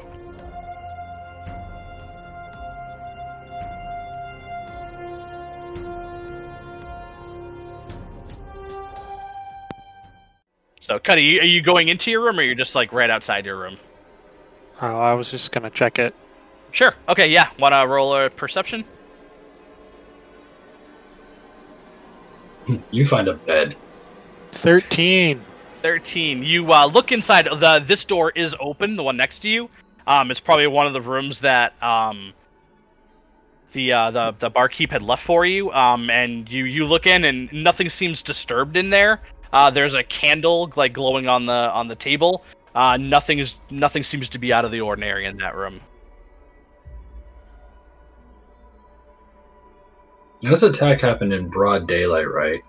uh yes it is about nine in the morning Yeah, so two winged fiends just jumped out of a bar window and started flying through the air over a highly populated city in broad daylight. You hear uh, bump bump bump the, up the stairs. Uh, Zeke comes up here. I don't have a uh, a picture for Zeke. Maybe I'll use my little undead gnome. And he looks around. He's like, "What? What? What the hell happened up here? What? What happened to the window? Did you? Did you guys do that?" Those were the worst prostitutes ever. No, no, no. I, I, I, I, I got uh, I, I got, I got, I got like no, no, no prostitutes. I don't have uh, I don't, I don't. What, what the hell were those? Those, those weren't my gnomes, right? I just walk up to Zeke and I'm like, why would Mason be sending fiendish women to attack us? Oh shit. Weird rumors about that. They're, uh, I think he uses them to, to, to force people up to the manor. He, uh, he must, he must, he must have some business with you. He would normally, uh, send an escort guard, but a lot of the times he, uh, he kind of gets off on, uh, the, the kind of power trips of, uh, controlling people against their will. I mean, they were kind of escort guards if you think about it. Zeke laughs a little bit. He goes, "That's uh, that's that's actually really funny. Thank you for that. That uh, that kind of lowered my blood pressure a little bit. Uh, you guys, you guys didn't get uh blood on the floor or anything, right? That's a pain to clean up. I know I didn't. Oh, wait, maybe I did. That's right, I cut her back open. Yes. Uh, you you notice uh, and in, in Thrym's room, Thrym kind of as he's walking out of the room, he steps in it like this like dark uh black blood that has been like splattered where you've been uh slamming away at her and not in the They sexy manner. fiends- They were fiends, right? Yes. So within the next minute, that blood's just gonna fizzle into ash. It, it will, yes. I wouldn't worry about it, Zeke. It won't stick. Oh, uh, I don't, I don't, I don't know, man. You ever seen oil on on wood like this before? That that shit'll seep in and uh start to warp I've it. spent 150 years researching abyssal lore. Don't worry about it. Um. Okay. Okay. I'll. I'll, I'll trust you. Oh shit. I gotta get uh. I gotta get uh. Johnson down here to take care of that window. Uh. We might get a storm or something, and then and then the really the wood's gonna warp on that. Oh my god. This fucking place is gonna be the death of me. And he like slowly like walks down the stairs. Hold on. Yeah. Because I've talked to him and he's talked back, I'm going to assume he understands Undercommon at this point. Oh, DM slipped. DM slipped. You And- are. Yeah. I'd assume he would know Undercommon then. You don't know he why. is a gnome, too, so it kind of makes sense. He's a dwarf. I thought, either way. I'm going to say, you said something about gnome prostitutes? Yeah, no, I got some families that uh that kind of do that on the side for money. Yeah. Um, no, no offense, I, I, I don't think this is the time. Uh, look, I, I, I don't think this is exactly the the safest place for you guys to be staying, and uh, there's a potential for there to be a lot of collateral damage. So, uh, it might be better for you guys to maybe find a, a new place to stay or find some other plan. No offense. Well, if you could point me in the direction of one of those, I could stay there. I, I, I, I don't I don't want to refer you to, to, to other places, but I guess I, I, I don't have a choice. But look, he he he points over. He goes like I, I, I got that room over and back. If you guys uh if you if you guys if you guys promise to to not get into trouble with them uh, or you know try to ask him to take it outside or something. Okay. All right, that that that no one ever uses that room, so maybe uh maybe that'll be a, a a good bet for you. There's only one window in the back. He goes over and he he unlocks the door for you. He goes, "All right, uh, I'll I'll I'll, I'll be downstairs." And he clops down the stairs. Me- I'm going to check the condition of this room he's offering us. Okay. And going in it, it it looks like a like a, a room that you'd get from like a you know like a, a fancy place. Like it's it's got the double d- like two double beds and like you know it's it's about the same. It's it's just roomier and a lot nicer. You assume for like higher paid clientele would get this room over like the single rooms.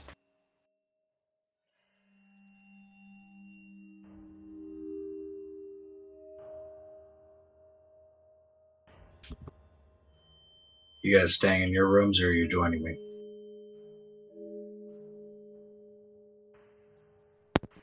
Well, he kind of kicked us in there, so I'm going in there.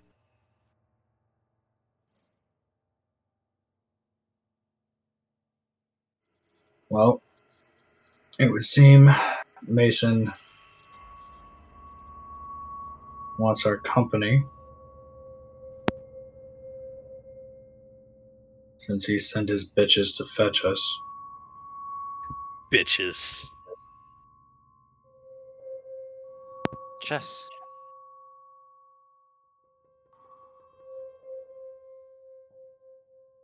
Well, I guess that He could have just invited us to dinner. Like Yeah. dinner's a nice gesture. that kind of ruins our plans of being sneaky about it. But hey, at least we don't have to worry about the guards going in. I imagine at this point we can just walk up.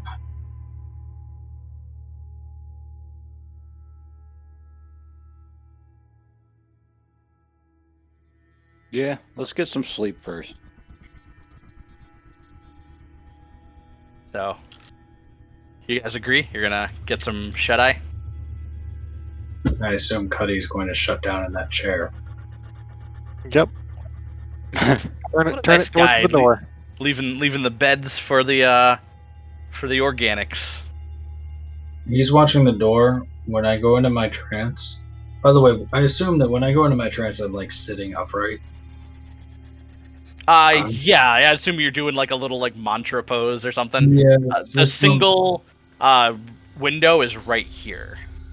Yeah, I'm gonna be facing that window. Okay, I figured you'd want to do that. Yeah. Um, I'm going to take my trance on this bed facing that window.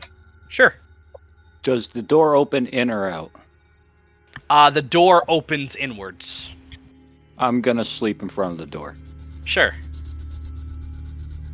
Door is closed and Thrym's in front. You guys are setting up your defensive perimeter.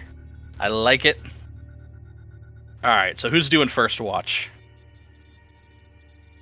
I'm literally resting the whole time facing the door. Okay. So y'all I mean, do your perception first, Cuddy? Sure. I mean, actually, it'd be my passive perception 14.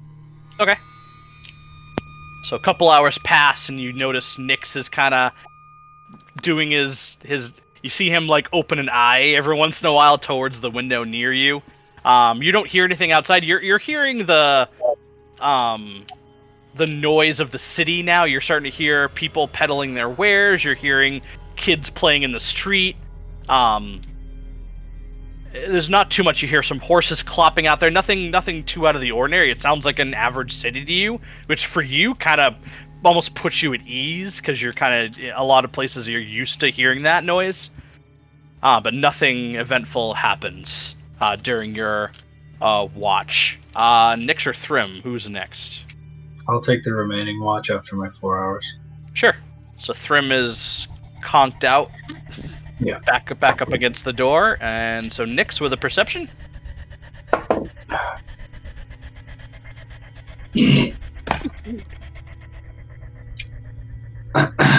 Six. Six. Okay. I am very distracted by urban noises.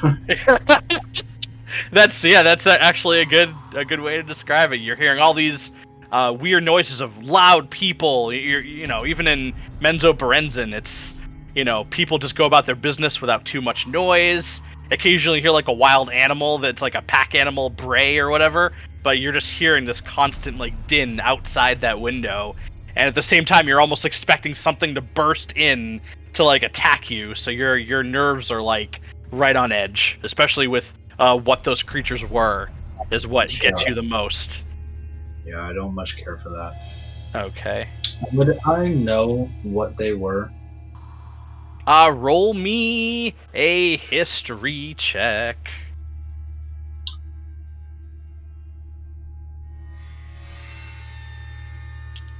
With advantage, by the way, because you have uh, abyssal lore as That is my Part of- part of your history. Oh, with advantage. With advantage. Hmm. Seventeen. 17 judging uh, recalling you know your studies and you know understanding all the minions of Lolth and all the other types of uh, fiends that would come from uh, the the nine hells um, you're getting the impression that there's a really good chance uh, you guys had encountered two succubus Okay.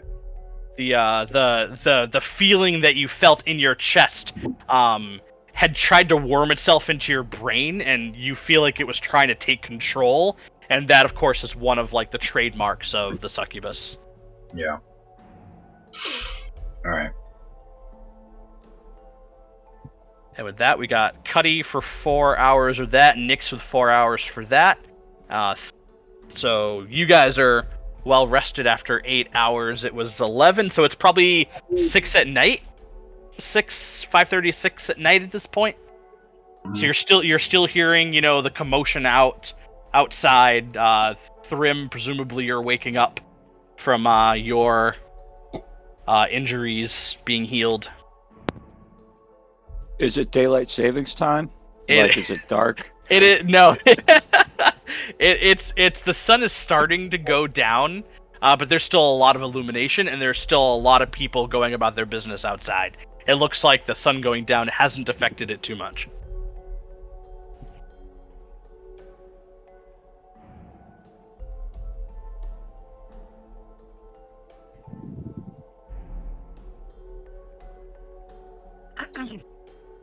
Excuse me. Do we um do we want to go in guns blazing? We'll go in there all friendly like. Not sure Do we what wanna I just- But you know, it's um it, it's like um it's like a crossbow, but you just you only need one hand to hold it. I think I think underground they call those hand crossbows.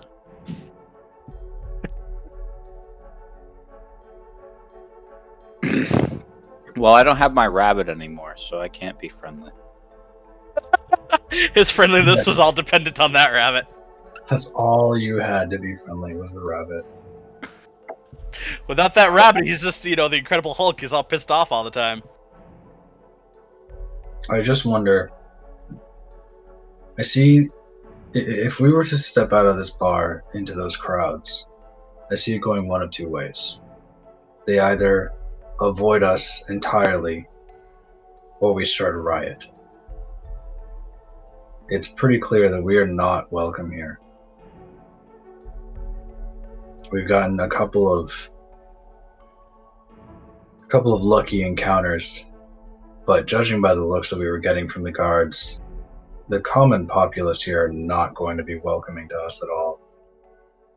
Do you, would it, do either of you think that it might be more prudent for us to wait until nightfall when the streets have cleared for us to make our way to the mansion? Oh, certainly, for sure.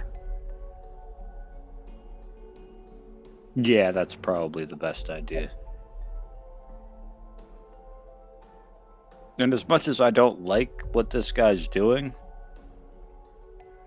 it's not really our problem. Just saying, if there's something he wants that we can use to our advantage, we might want to try and take that. I think it became our problem when he sent those succubi after us.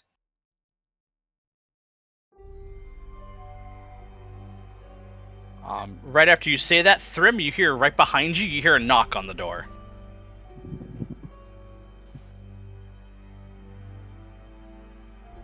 All right. I'll open it and then hold Thunder out pointing at it as I open the door. Yeah. In front of you, I'm you casting- don't you don't see a you don't see anybody.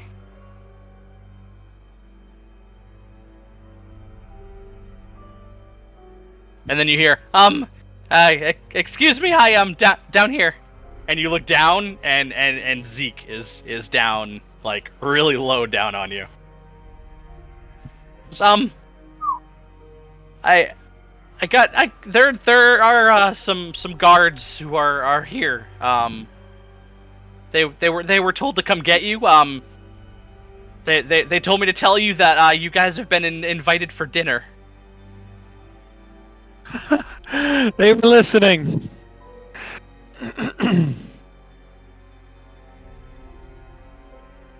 Oh, right. You can understand him now. Yeah, to, yeah. He so, somehow I understand Undercommon, so him and I can have a nice conversation now. We pick up on languages quickly. I'm impressed. You know, uh, you know, it's you, you, you're you're around a lot, and you, you end up catching uh, things here and there. You know, travel a lot when I was younger. They're both romantic languages. It makes sense. Tell not- them I'd like one of them to invite us in person, but just one of them. Um. Uh, okay, I'll uh, I'll get him. Unfortunately, it's uh, it's that prick Rhyme. He's the he's the lead one. He's he's down there looking for you. Uh, you look, you guys. He like kind of like leans in. He, you guys are gonna tell him about the, the the money thing, are you? Like this is What Mason. This is Mason we're talking about. No, no, no, Zeke. Hey, where's Mason's remember. house, anyways? He's uh, he's if you take if you take the trail in between the the residential and the industrial section, there's a there's a group of houses up there, and there's a little bit of a hill, and he's on a um, a mansion up there. I don't remember a money thing. I remember giving you a rabbit. Oh, oh, I, I, I get it now, and he like winks. Just, all right, uh, I'm gonna have uh the, the guys here to repair the window. He's gonna come up first, but yeah, you want you want the the, the lead guard to, to come up. Sure, Yep. send a pro- All right, uh, like it. Please don't don't cause any trouble up here. This is like, like, this is my business. You you understand, right? All right, Maybe I'll- don't have the guy come up to fix the window just yet. Oh, oh shit. Okay, um. All right, I'll, I'll tell I'll tell him to wait a minute. Oh fucking Christ! And he like walks away.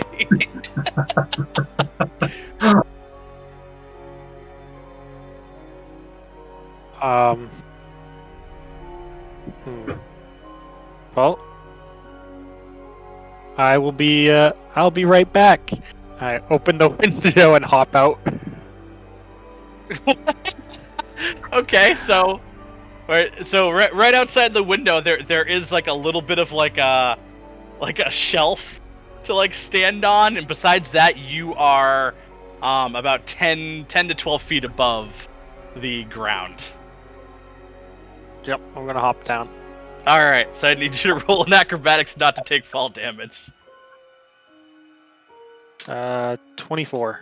24, that's enough. Um, if you guys were to, the front of the bar would be in this direction, so that would be the road. Um, so behind you, Cuddy, and I think I can reveal this and then draw a little bit, is another building that's just kind of like hugged up against it. Wow, what the fuck? Uh, so you're like in like an alley. So he just climbed down a fire escape and ran down an alley. Yeah, he just like fucking said like, "Fu- "See you later, guys."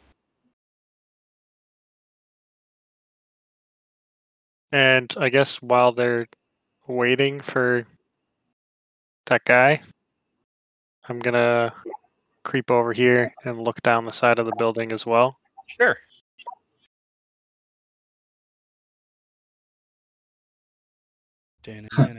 And you died. And The you dead. You you did, bitch. Eternal darkness. Let me reveal that area. And you got the the exact same thing. It looks like a a residential house kind of splits about there, but there's like you know there's like boxes and debris. Oh, whoa, Okay. hold on. There we go. I had it on the wrong overlay. So it's like there's like you know a couple boxes and debris and like trash, you know, typical like city shit. Are there any any um any windows along the side of the building? Um, for the Bar? first floor, y- uh, yes. I'd say yeah, because I didn't have a first floor listed out. I'd say like there's just a couple windows here, and then a small window here, and this would be like the the kitchen would be beneath where uh, your room was. Okay. Well, I don't want to take away from whatever they're doing, but I'm gonna sneak over to one of these bottom windows down here and look okay. in whenever. You look in and you see six uh, guards in that heavy plate, uh, now wielding their halberds out forward, um, just kind of like looking kind of nervous, like looking all around. And one of them is kind of like t- seemingly like kind of talking down to Zeke, which isn't very hard because the one. And so you see him like roll his eyes, and he begins to head upstairs, and you recognize that as the one that you had seen before the one two he's referring to as rhyme. So then, uh, Thrym, you hear uh, is the door closed now, or you still have the door open? The door's open and I'm standing in the doorway. Okay, so then you hear like the heavy like plate mail ching, ching, ching as he comes down the hallway. His weapon is sheathed, and he like leans over. He goes, "So did he give you that invitation?" What? And he just like shrugs at you like he doesn't know what to say at this point. I'm gonna hold my hand out to him to shake his hand. And he just from from this standpoint, he just kind of like looks at you like, "Who the fuck are you?"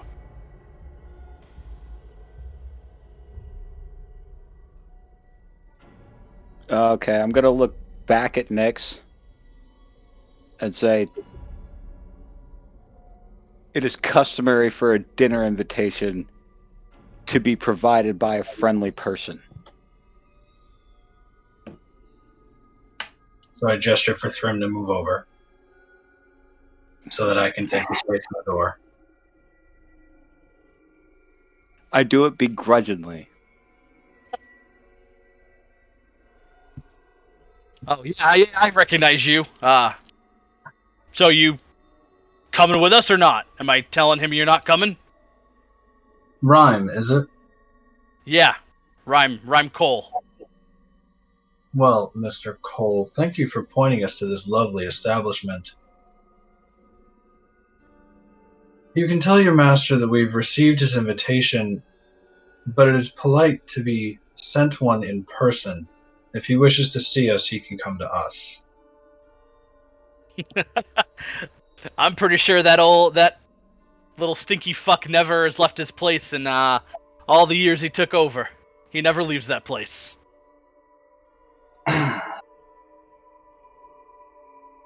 what business does he have with us? Well, he looks over at the broken window. It looks like uh he tried his old fucking trick again, but uh uh he didn't tell me he just said to invite you for dinner. He didn't seem very hostile about it if to tell you the truth. He uh if I had to guess, he probably if I had to guess, he probably has something against you. And uh wants to use it for his own end. But you know, that's just my experience with that old decrepit piece of shit. I see you speak very highly of him. Well, we're all pieces of shit around here, honestly. That that one uh, worse than others, but uh, you know, the pay's good. We keep this uh, city pretty fucking safe, if you ask me. Uh, so I can't say too much against that old old codger, but uh, yeah, I think uh, they really weren't uh, whatever the hell he sent over here. I'm assuming it's his uh, it's his ladies. Uh, I don't think he exactly sent them here to kill you, to be honest with you. That's his way of uh, kind of mind fucking with you. Yes, well, when they put their claws against us, I can't be certain that they weren't out to harm us. And he laughs and he like takes a second and he like puts his halberd up against the wall and he kind of like adjusts his plate mail a bit and he holds up and shows like exposed skin underneath and you see like very like recognizable like slash marks on his belly. He goes, "Yeah, don't you don't don't I fucking know about this?"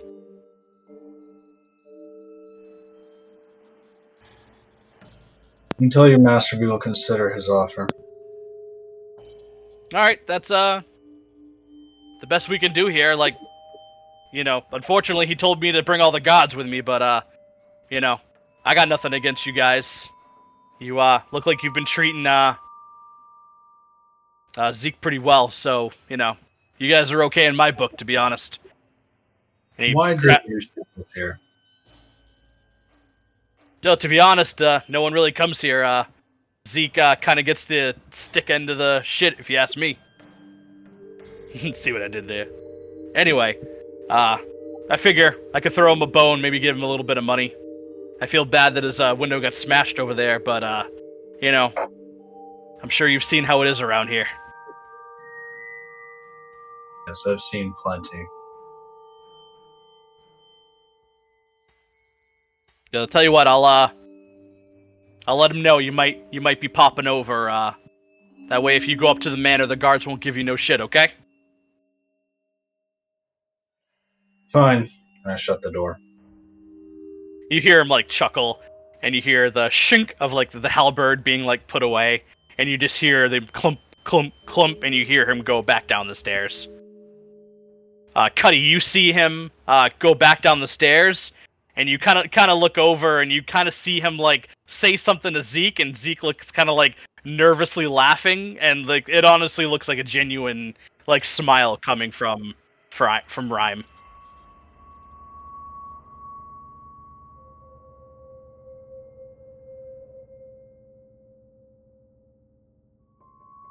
And then after that, the uh, the six other guards in Rhyme just kind of like shuffle out the door, um, and you see them kind of go in uh, in this direction, Cuddy, to the right, uh, down the street.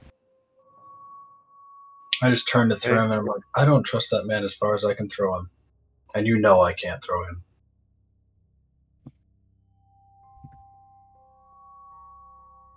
I was just trying to shake his hand. You know, it would have been a shocking development for him. See what you did there? That was cute.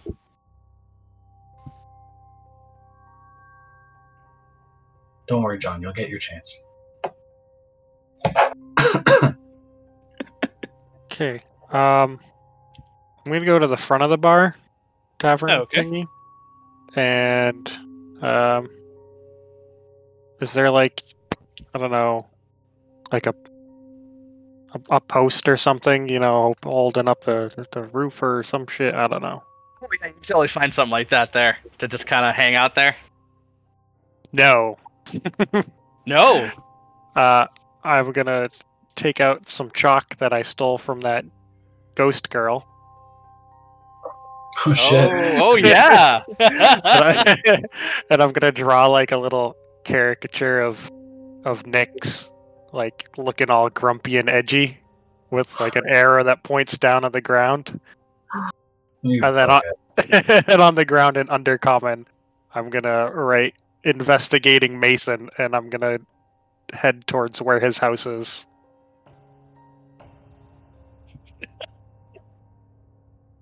okay.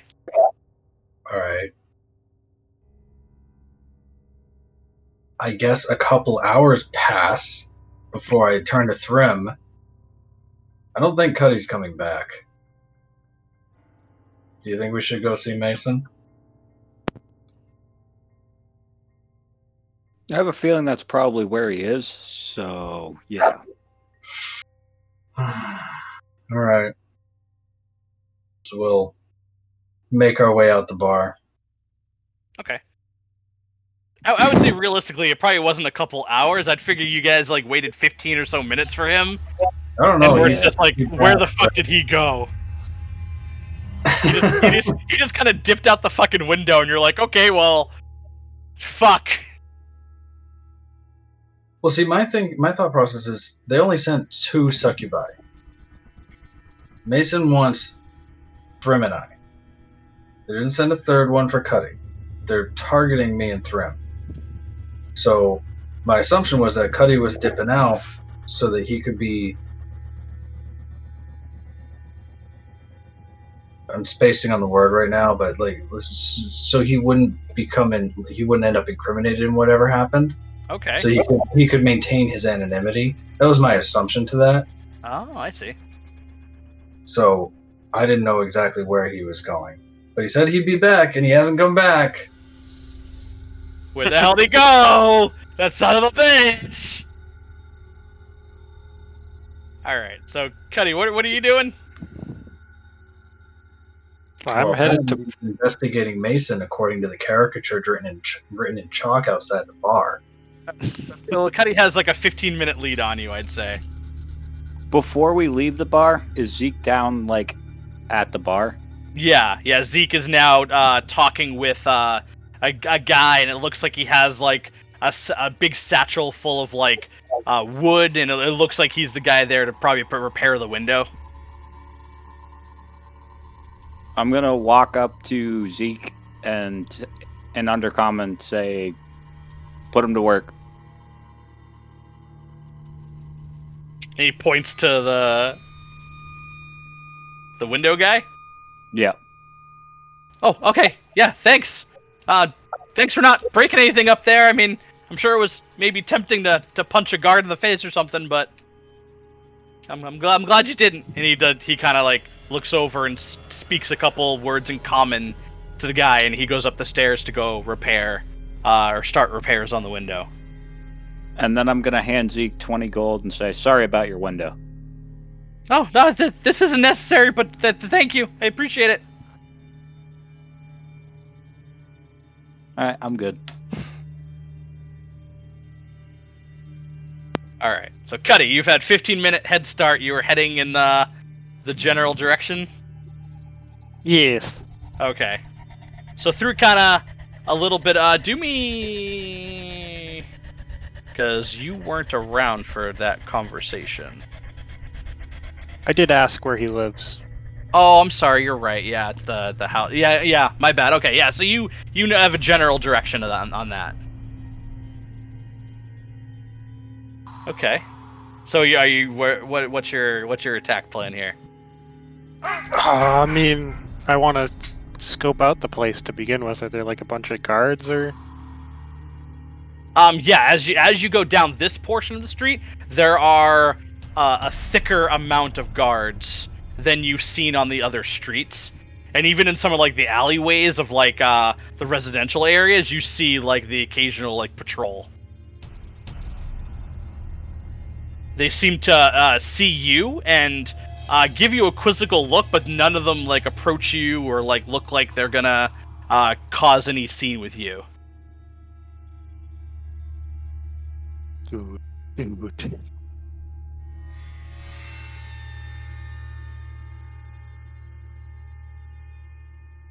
But uh, yeah, I guess my goal would be to uh, get to the house, see what the situation is like outside. Sure. Maybe if there's like a second floor I can like climb up to and look in or something. Uh, just trying to get some in, some intel. Sure. There are uh, so you go about 10 minutes down the road and and th- there seems to be like an escalation in it and all the houses immediately drop off and it's very apparent up on this hill in front of you is this uh, very large manor um structure. Um, it looks like in in the front, uh, very very large double doors, about 10 to 12 feet high, uh, seem to be the main entrance for it. Uh, there's a group of guards out in the front of the building, uh, maybe five or six, just kind of hanging about. They look very lackadaisical. They have their weapons, kind of a couple of them on the ground, a couple of them leaning up against the building. Um, you see some of them walking around the sides of the building as well. Um, and in the the front of the building, you see the doors swing wide open. Um, at this point, you're probably close to 60 feet away. Like you're you're far away from, enough away from the property that the guards really aren't paying attention to your presence. You're just kind of still walking along the main road. Um, you see the the doors burst wide open, and this giant hulk of an ogre just steps out of the manor, stomps out, and he looks over at the guards, and the guards just kind of glance up at him, and they shake they shake their head no, and he like steps a couple steps back and then closes the door back up again. Oh god, I'm running back towards the bar.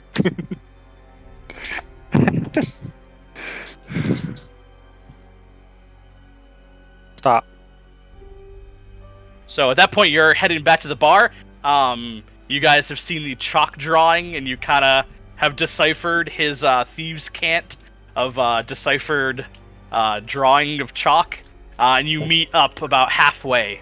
Uh, so Cuddy about halfway back, and about a tw- uh, ten minute walk ahead of you guys, uh, you meet up with Cuddy. Oh hey guys, how'd your little chat go? Surprisingly peaceful. That's good. That's good.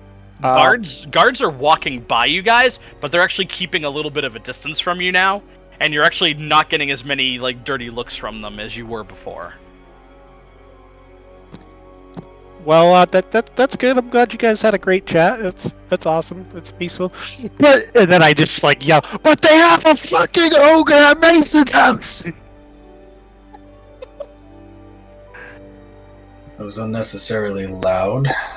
As I, you know, like stick my finger in my ear, like, ow. The the one thing I'm I'm so sorry, Cuddy. The one thing you noticed about that ogre was he was actually wearing what looked like fine clothing, fine tailored clothing that fit his body. There was a well-dressed ogre at Mason's house. Sorry, that's an important detail I forgot to mention. Are you sure that wasn't Mason? Why would it be Mason? Well, Rhyme said he never comes out of his house. And he Sure. can control all of these guards, so it would Okay, make it could have been it could have been Mason. Sure. Uh, Whatever. Mason. It doesn't change the fact that there's a fucking ogre there.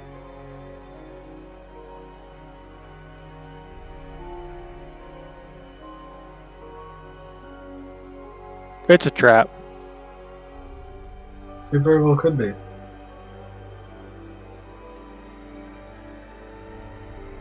I don't know. Grim, feel like killing an ogre tonight? If I have to, and I don't think they're just gonna let us out of here without going to dinner, so. Yeah, it's about uh, 7:30, 8 o'clock at night now.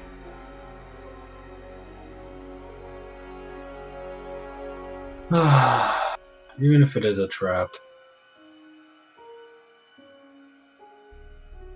I have a feeling that based on the volume of guards, we may not have a choice. Yeah, I don't think we do either.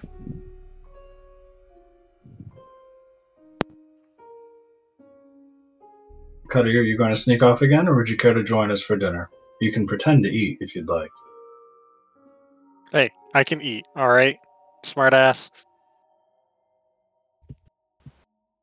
I don't know. It seems like a bad idea. Be in a confined space with an ogre.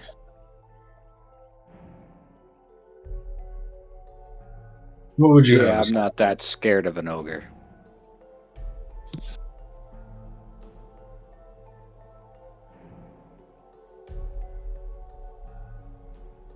What would you have us do, Cuddy? I don't know. Do whatever you want. How dense were the guards around the mansion? Mm, there was a good lot of them. At least five or six at the door. More crowding the streets nearby. So sneaking in may be out of the question. Was the mansion built out of boners or some other type of material? Uh, it was pretty dark, but I would I suspect boners.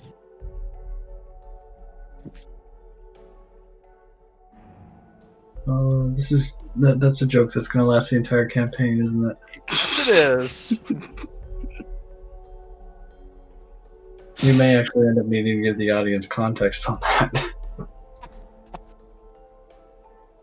Boners are trees. By the way, boners are trees.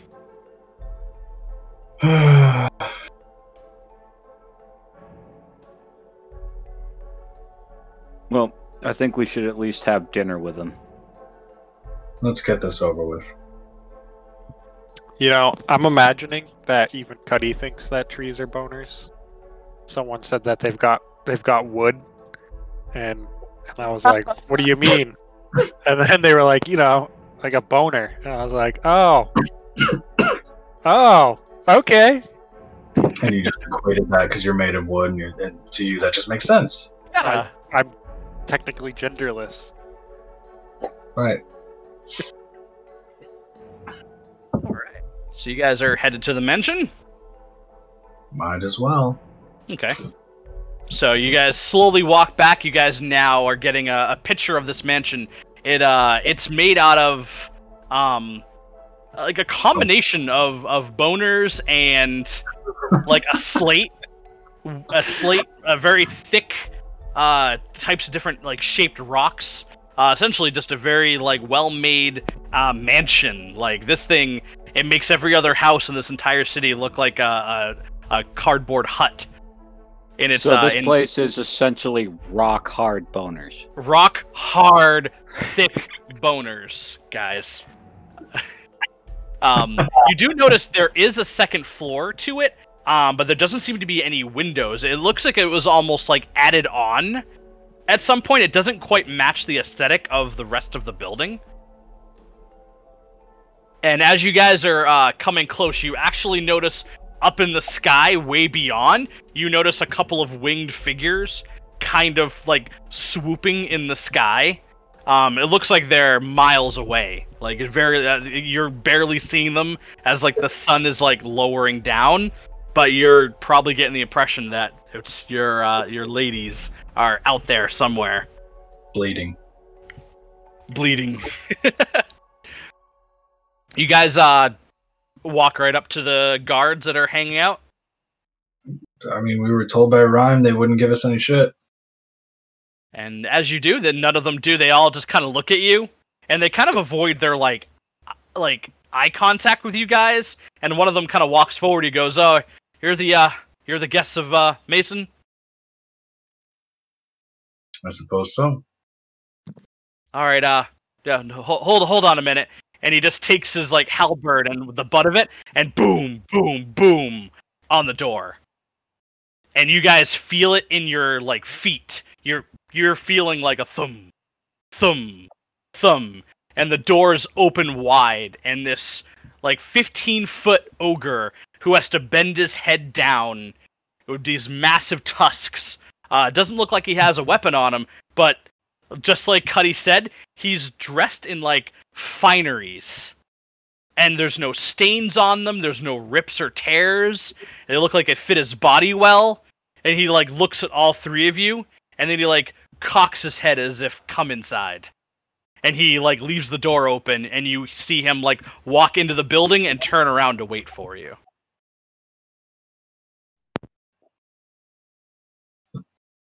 I'll follow. I'll go inside. Okay. I've never been one to disagree with an ogre.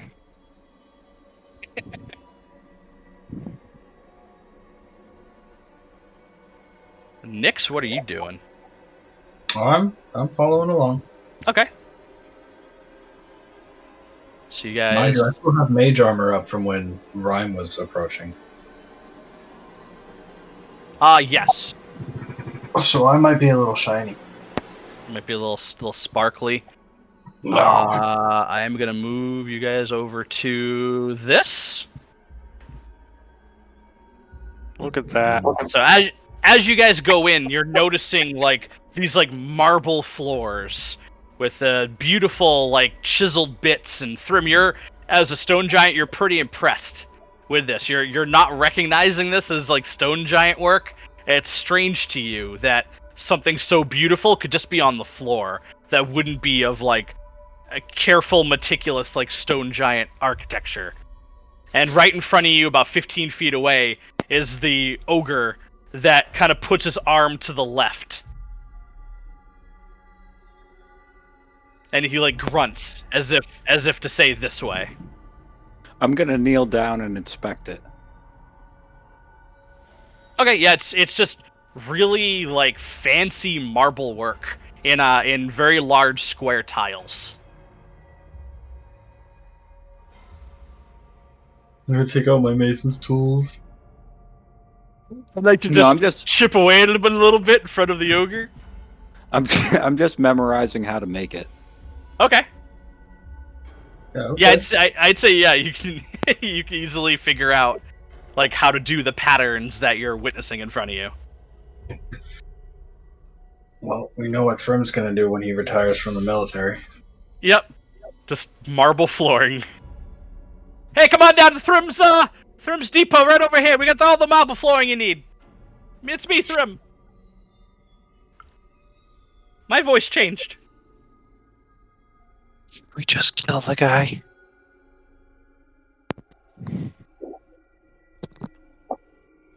See what he wants first. Just heading inside.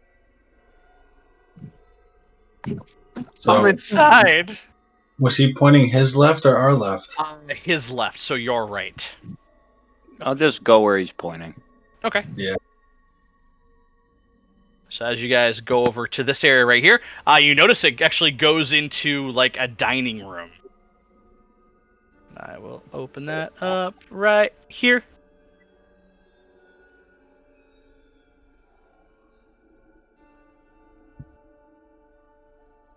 And the I'm ogre. guessing by all the black, you built an entire mansion.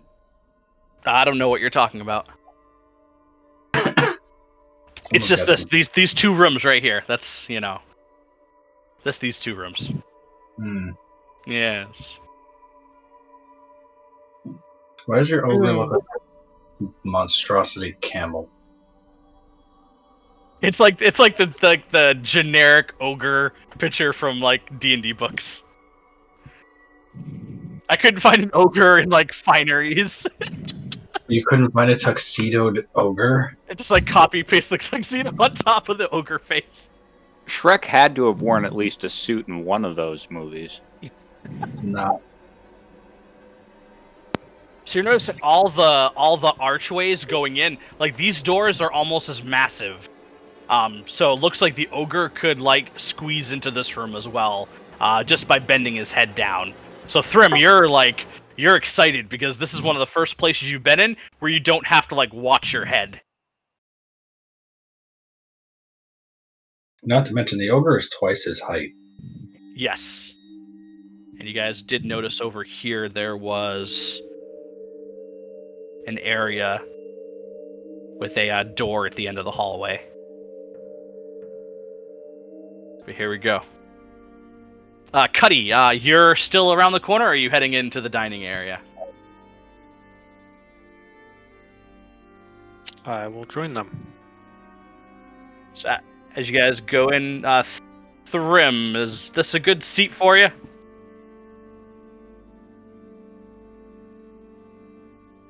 Yeah, you want to sit in the middle, John? Let's sit in the middle.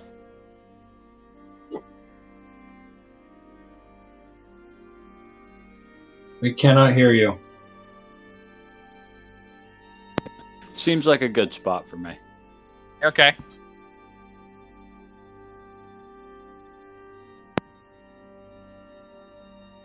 And then as you reluctantly go in the room, Nyx, you just hear the the thump of the ogre walk to the side of the room. And there's an open doorway, and you guys can kind of see into this room, but not too much.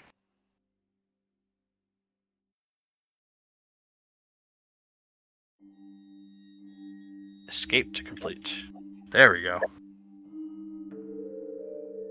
It looks like it leads into another area that has like more of that marble flooring, but it's kind of dark in there and you can only see like gray and it looks like potentially could be like a living room, but you're not entirely sure.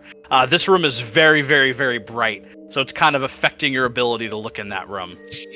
Uh, behind the ogre, there is a, another closed door, um, but um, you're hearing like uh, noises come from that room that sound like you know metal upon metal and like scraping and like sizzling and like noises that uh, usually are accompanied from like the back of a tavern of like food cooking.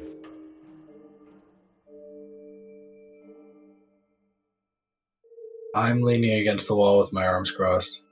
Okay. I'm gonna turn to him and just look at him and say, "Undercommon." What do I have for him? Give me one second.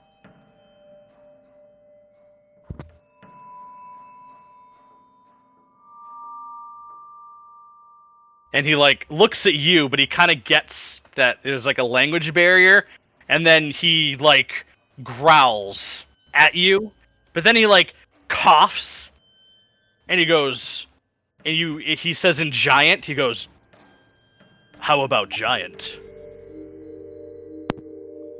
That was such a sexy voice. I can work with that. He looks he looks at everyone he he peeks into the next room and it looks like he like nudges his head towards the room. He looks back at you all and he goes May I present to you the master, Mason Verge. And you hear like this like very eerie like almost like a whispering noise and you you see a glow come from the other room and it's like a purplish glow that gets closer and closer to that room. And then right at the edge of, of where that light is starting to hit and you can really see it, um, you see a human covered in red robes, covering most of his face, except he's sitting on a, a a disc that's floating three feet off the ground. Uh, the robes are inlaid with looks like gold filigree with like swirls and patterns and uh, what you could kind of almost guess as like um, very scholarly uh, gear. Uh, you'd see this a lot Nyx with like the the people who worked in like Sorcere, where like the higher ups would wear very fancy robes like this. Um, you notice as he comes in the room, like he has one arm up and he's holding a wand. And as he's moving forward, you notice as he tilts the wand to move around the corner, the disc moves with it. You look over at his face and you see a fa- uh, mask covering this side of the face, and as he comes into the room, you can see his eyes. Uh, one eye is completely white, and the entire face is covered in burn scars. There seems to be a glowing ruby pendant with a gold serpent wrapped around it hanging from his neck. And he kind of he goes in and floats to about here and he looks around the room at you thank you cordell that'll be all and the ogre like stomps off into this room and like disappears around a corner Wait, what was the name? cordell Cordell. Write that. Cordell.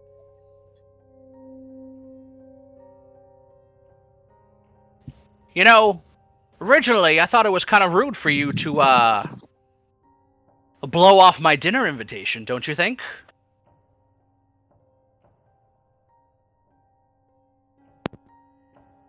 I think it's rude for you to send people to try and force us to come here. What what What the hell did that simpleton say?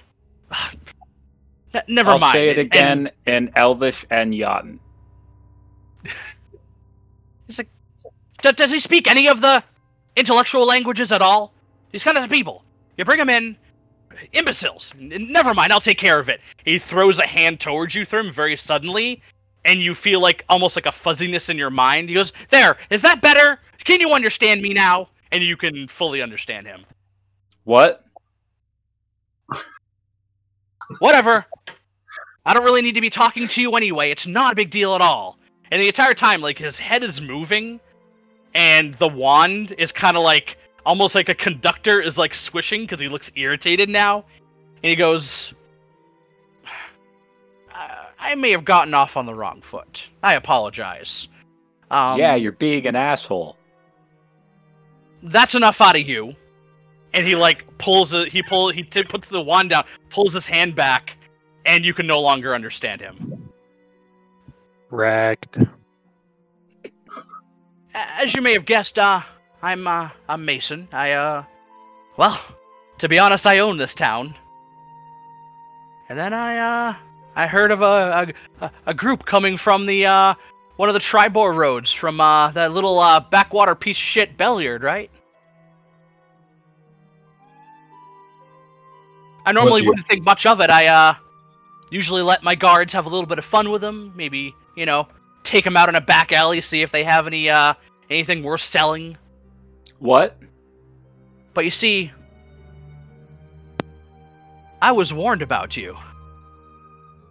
And he takes off his mask with his wand. He kind of does like a, a prestidigitation float thing. And you notice you can see his bottom row of teeth underneath the mask. And his face is horribly disfigured. Oh! Oh, put it put it back on. Put it back on. And he, he kind of like grins. He goes, "Now I, I I like that sense of humor from you. That's that's better. I can I can speak much more clearly now." It's disgusting. I'll give that to you. I I will not uh, say I am the most beautiful man on this planet anymore, but I used to be. You'll just have to trust me on that. Listen, Nyx, why don't you uh have a seat at this table? I'd rather stand. Oh, I'm sure Thrym over here would uh would love your company. Thrym would be fine on his own. I would rather stand. I'm gonna get up and walk over to where Nyx is standing and lean on the wall next to him. Oh my, and the uh dinner hasn't even been served yet, and you guys are being awfully rude. Rude is sending your succubi after us. Pardon me, I I get a little anxious when uh when new people come to my town whom I need to have business with. I kind of an immediate need for it, if you catch my drift.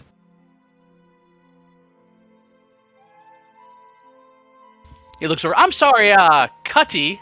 Are you uh uncomfortable in the seat you took? No. It's just, you know, you seemed lonely. You wanted some company. Oh no, I've got plenty of women for that. I pay them rather handsomely to do whatever I want.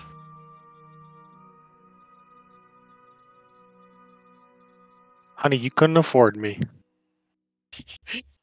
He chuckles. It's like, I believe the dinner's almost ready, but uh, I guess we can get down to business. Nyx and Thrym from the Underdark. Cuddy, uh, a sellsword? Is that what I'm getting from you? Yeah. You see, Papa used to have a wonderful mercenary business. It kept all of the Triboar trails very safe.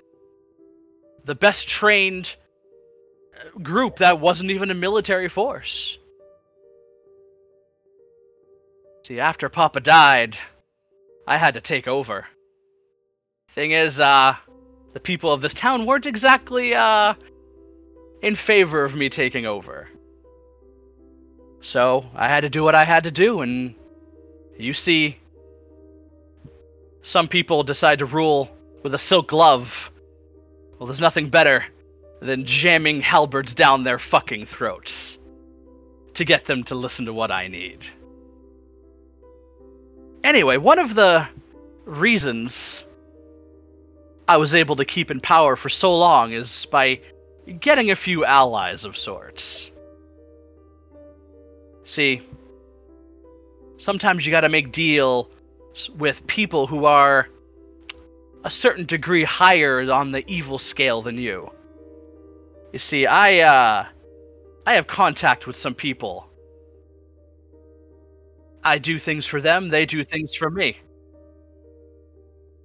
And I was recently told to be on the lookout for three individuals that look just like you. Told by whom? Ah. Nyx Fengrel, is it? There is a certain matron who would love to see you again.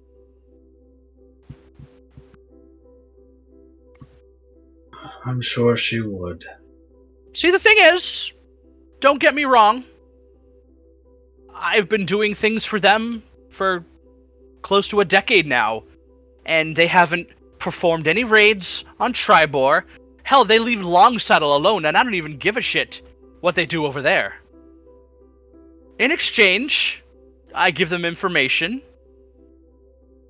and right now they're looking for you. But Papa didn't raise an idiot. You see, when an opportunity like this comes along, you can't help but play both sides. I have a problem here. If you help me with it, I am honor bound. I don't use that word very often. To look the other way, for you guys to leave unharmed. And I will tell your matron and her contact, that despicable woman, Rain, that I haven't seen you come this way. Does that sound like something you'd be interested in? What in this city could be more of a problem than you? Ah. look, I get I get it. I get it. I I look like the bad guy. But You don't look it. You are it. look, sometimes You're good at being bad. Thank you. But sometimes there is a necessary evil in the world. These people aren't harassed by those disgusting stone giants up in the hills. These people are harassed by you and your guards. They're alive, aren't they? People go about their business. We're actually one of the highest rated economic powers in this region because of me. Where would they be without me? The stone giants would have rolled through town. Longsaddle wouldn't be able to defend them. They have all the mages in the world up there, but they're too busy with their politics with the Lord's Alliance to even give a shit about what happens here. Anyway, we're, we're, we're- not here to debate how I run things. There's a man. This son of a bitch has eluded me for six fucking years. And I know he's still here. I know he's still fucking here. And as he's describing this, he's getting more and more like frantic with like his wand movements. He looks over, he's like, Cordell, where's this fucking food? And the ogre comes over, rips open the door, and you hear him like yelling in the next room. Look, he, uh. I took over. Fucking barber. Everything was going great. Everything was going fucking fantastic. And then the barber came in here to assassinate me. He somehow snuck upstairs and stabbed me right in my spine. I've got all the fucking money in the world. I don't. I I have healers on payroll down the street. Something about that fucking dagger left me like this. I tried to fight back with a little bit of uh fire, and unfortunately that did more harm to me than it did to him. I want him. You bring me him alive, and I will be sure no one in this town ever saw you. In fact, I'll even throw in 1500 gold to bring him to me on top of that. What do you say? Do we have a deal?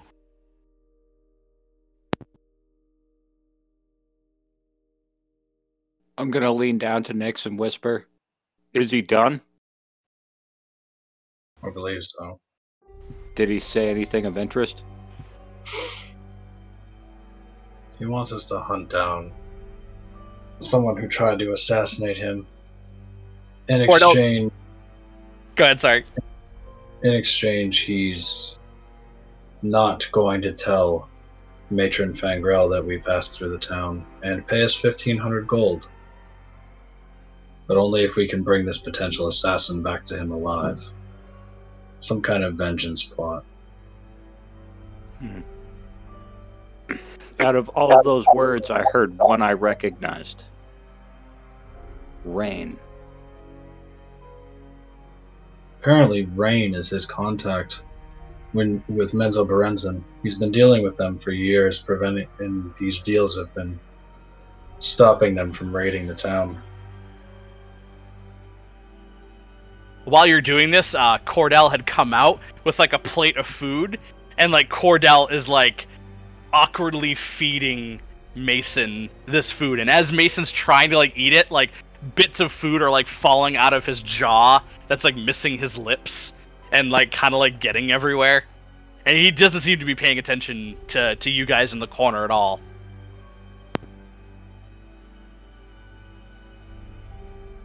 What was it about his dagger? I um, I I I, I don't I don't know. It's some sort of enchantment that we've never been able to figure out. Look, I knew that barber. I used to go to him before pa- Papa died, but he seemed like a normal man. But when he came for me, it was like he was possessed. I don't, I don't know I don't know what it was. If he struck a deal with something out there.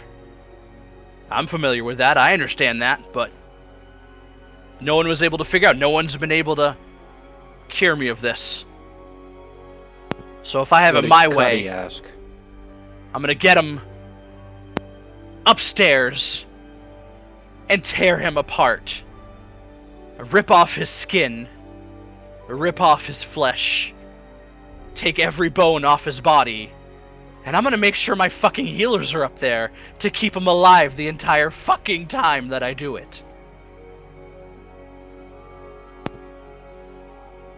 What did Cuddy ask? Apparently, his potential assassin had an enchanted dagger. May have made a deal or was possessed. Honestly, the only interest I have is in obtaining that dagger. Do they still have it? We can assume. He believes the assassin is still in town. Ask him if we can look at it. You ha- you can tell what type of magic is used on daggers and other items. Can we assume from this conversation that what's his, that Mason is saying he still has the dagger, or was the dagger taken with the barber? Ah, you don't know. Judging by the the basics of that conversation. Mason, do you still have the dagger? No, we uh we had it for a day. And then poof, gone. Disappeared into thin air. That's been uh that's been part of it. We were never able to identify what the hell it was made of, or what enchantments it had on it. And that uh that's cost me 6 years. I'm sorry, 4 years like this. It all just blends together at this point.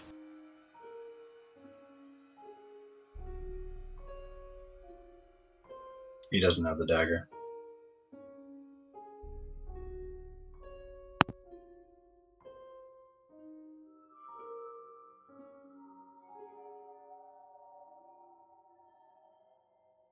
I say we go look for this guy.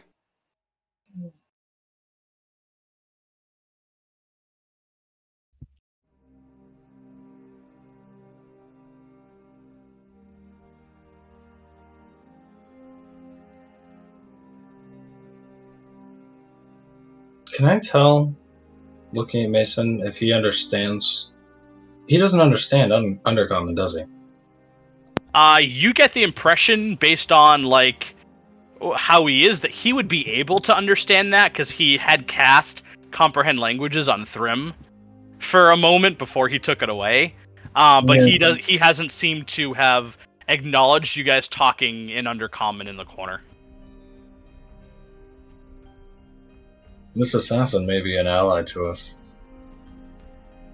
So what do you say, uh, Cuddy? Do we have uh, a deal here?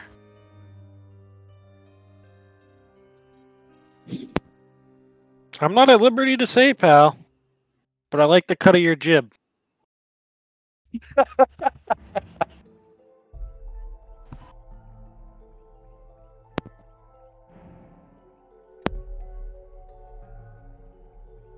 Cuddy, a word.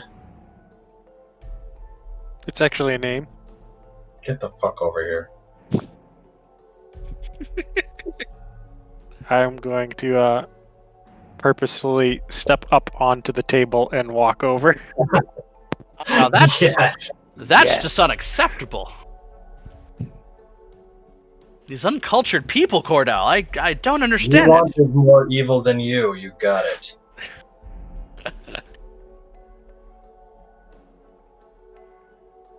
Cuddy, while I have no interest in helping this monstrosity of a man, I am interested in finding this barber. I want his blade. I want to know where he got it.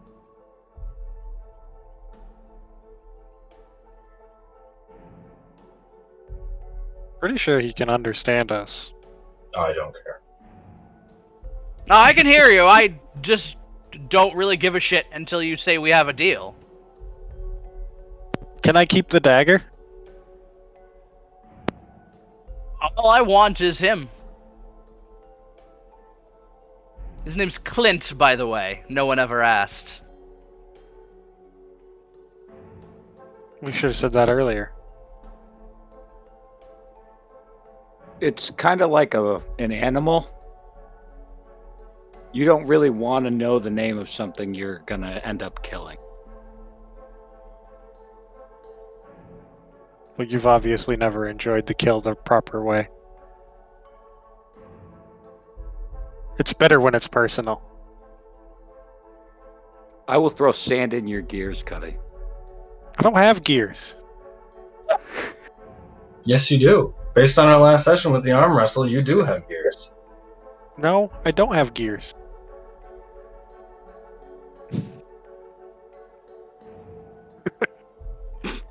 I'm made of wood on the inside and rocks.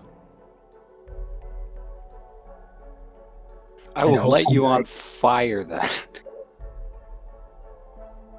What's the issue? Are we doing this?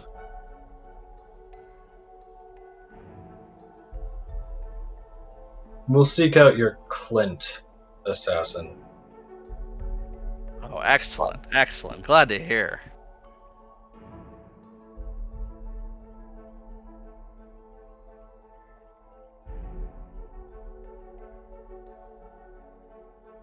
So, have you ever met, uh. You ever met Rhyme? Oh, of course, of course you have. I sent him to catch you, to fetch you, which you didn't even bother to come promptly. I've sent him personally for the past couple years to try to find him. I killed the last one that couldn't help me. Rhyme seems to believe he's somewhere in the industrial portion of town. I don't believe that. I honestly believe he's in the residential area, but do as you will. It's not my concern how you bring him to me. It's just that you bring him to me. One thousand five hundred gold pieces. I guess you got yourself a deal. Excellent. Excellent. Cordell, escort these off my property and uh, be on the lookout for them to return with uh, my prize. He slowly just turns around and drifts on his uh, on his disc off into this room, and the door like closes behind him. And Cordell comes over and like holds his arm out to like escort you out. How do you know Yachtin? I'm an ogre. They, they kind of teach that to me when, you know, I was raised. I'm not from around here, so I didn't know that.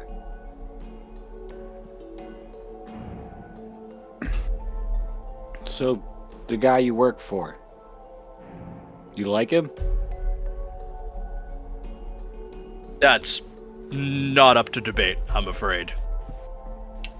As, uh, the master asked you, I'm gonna have you leave the building in a prompt manner. Fair enough.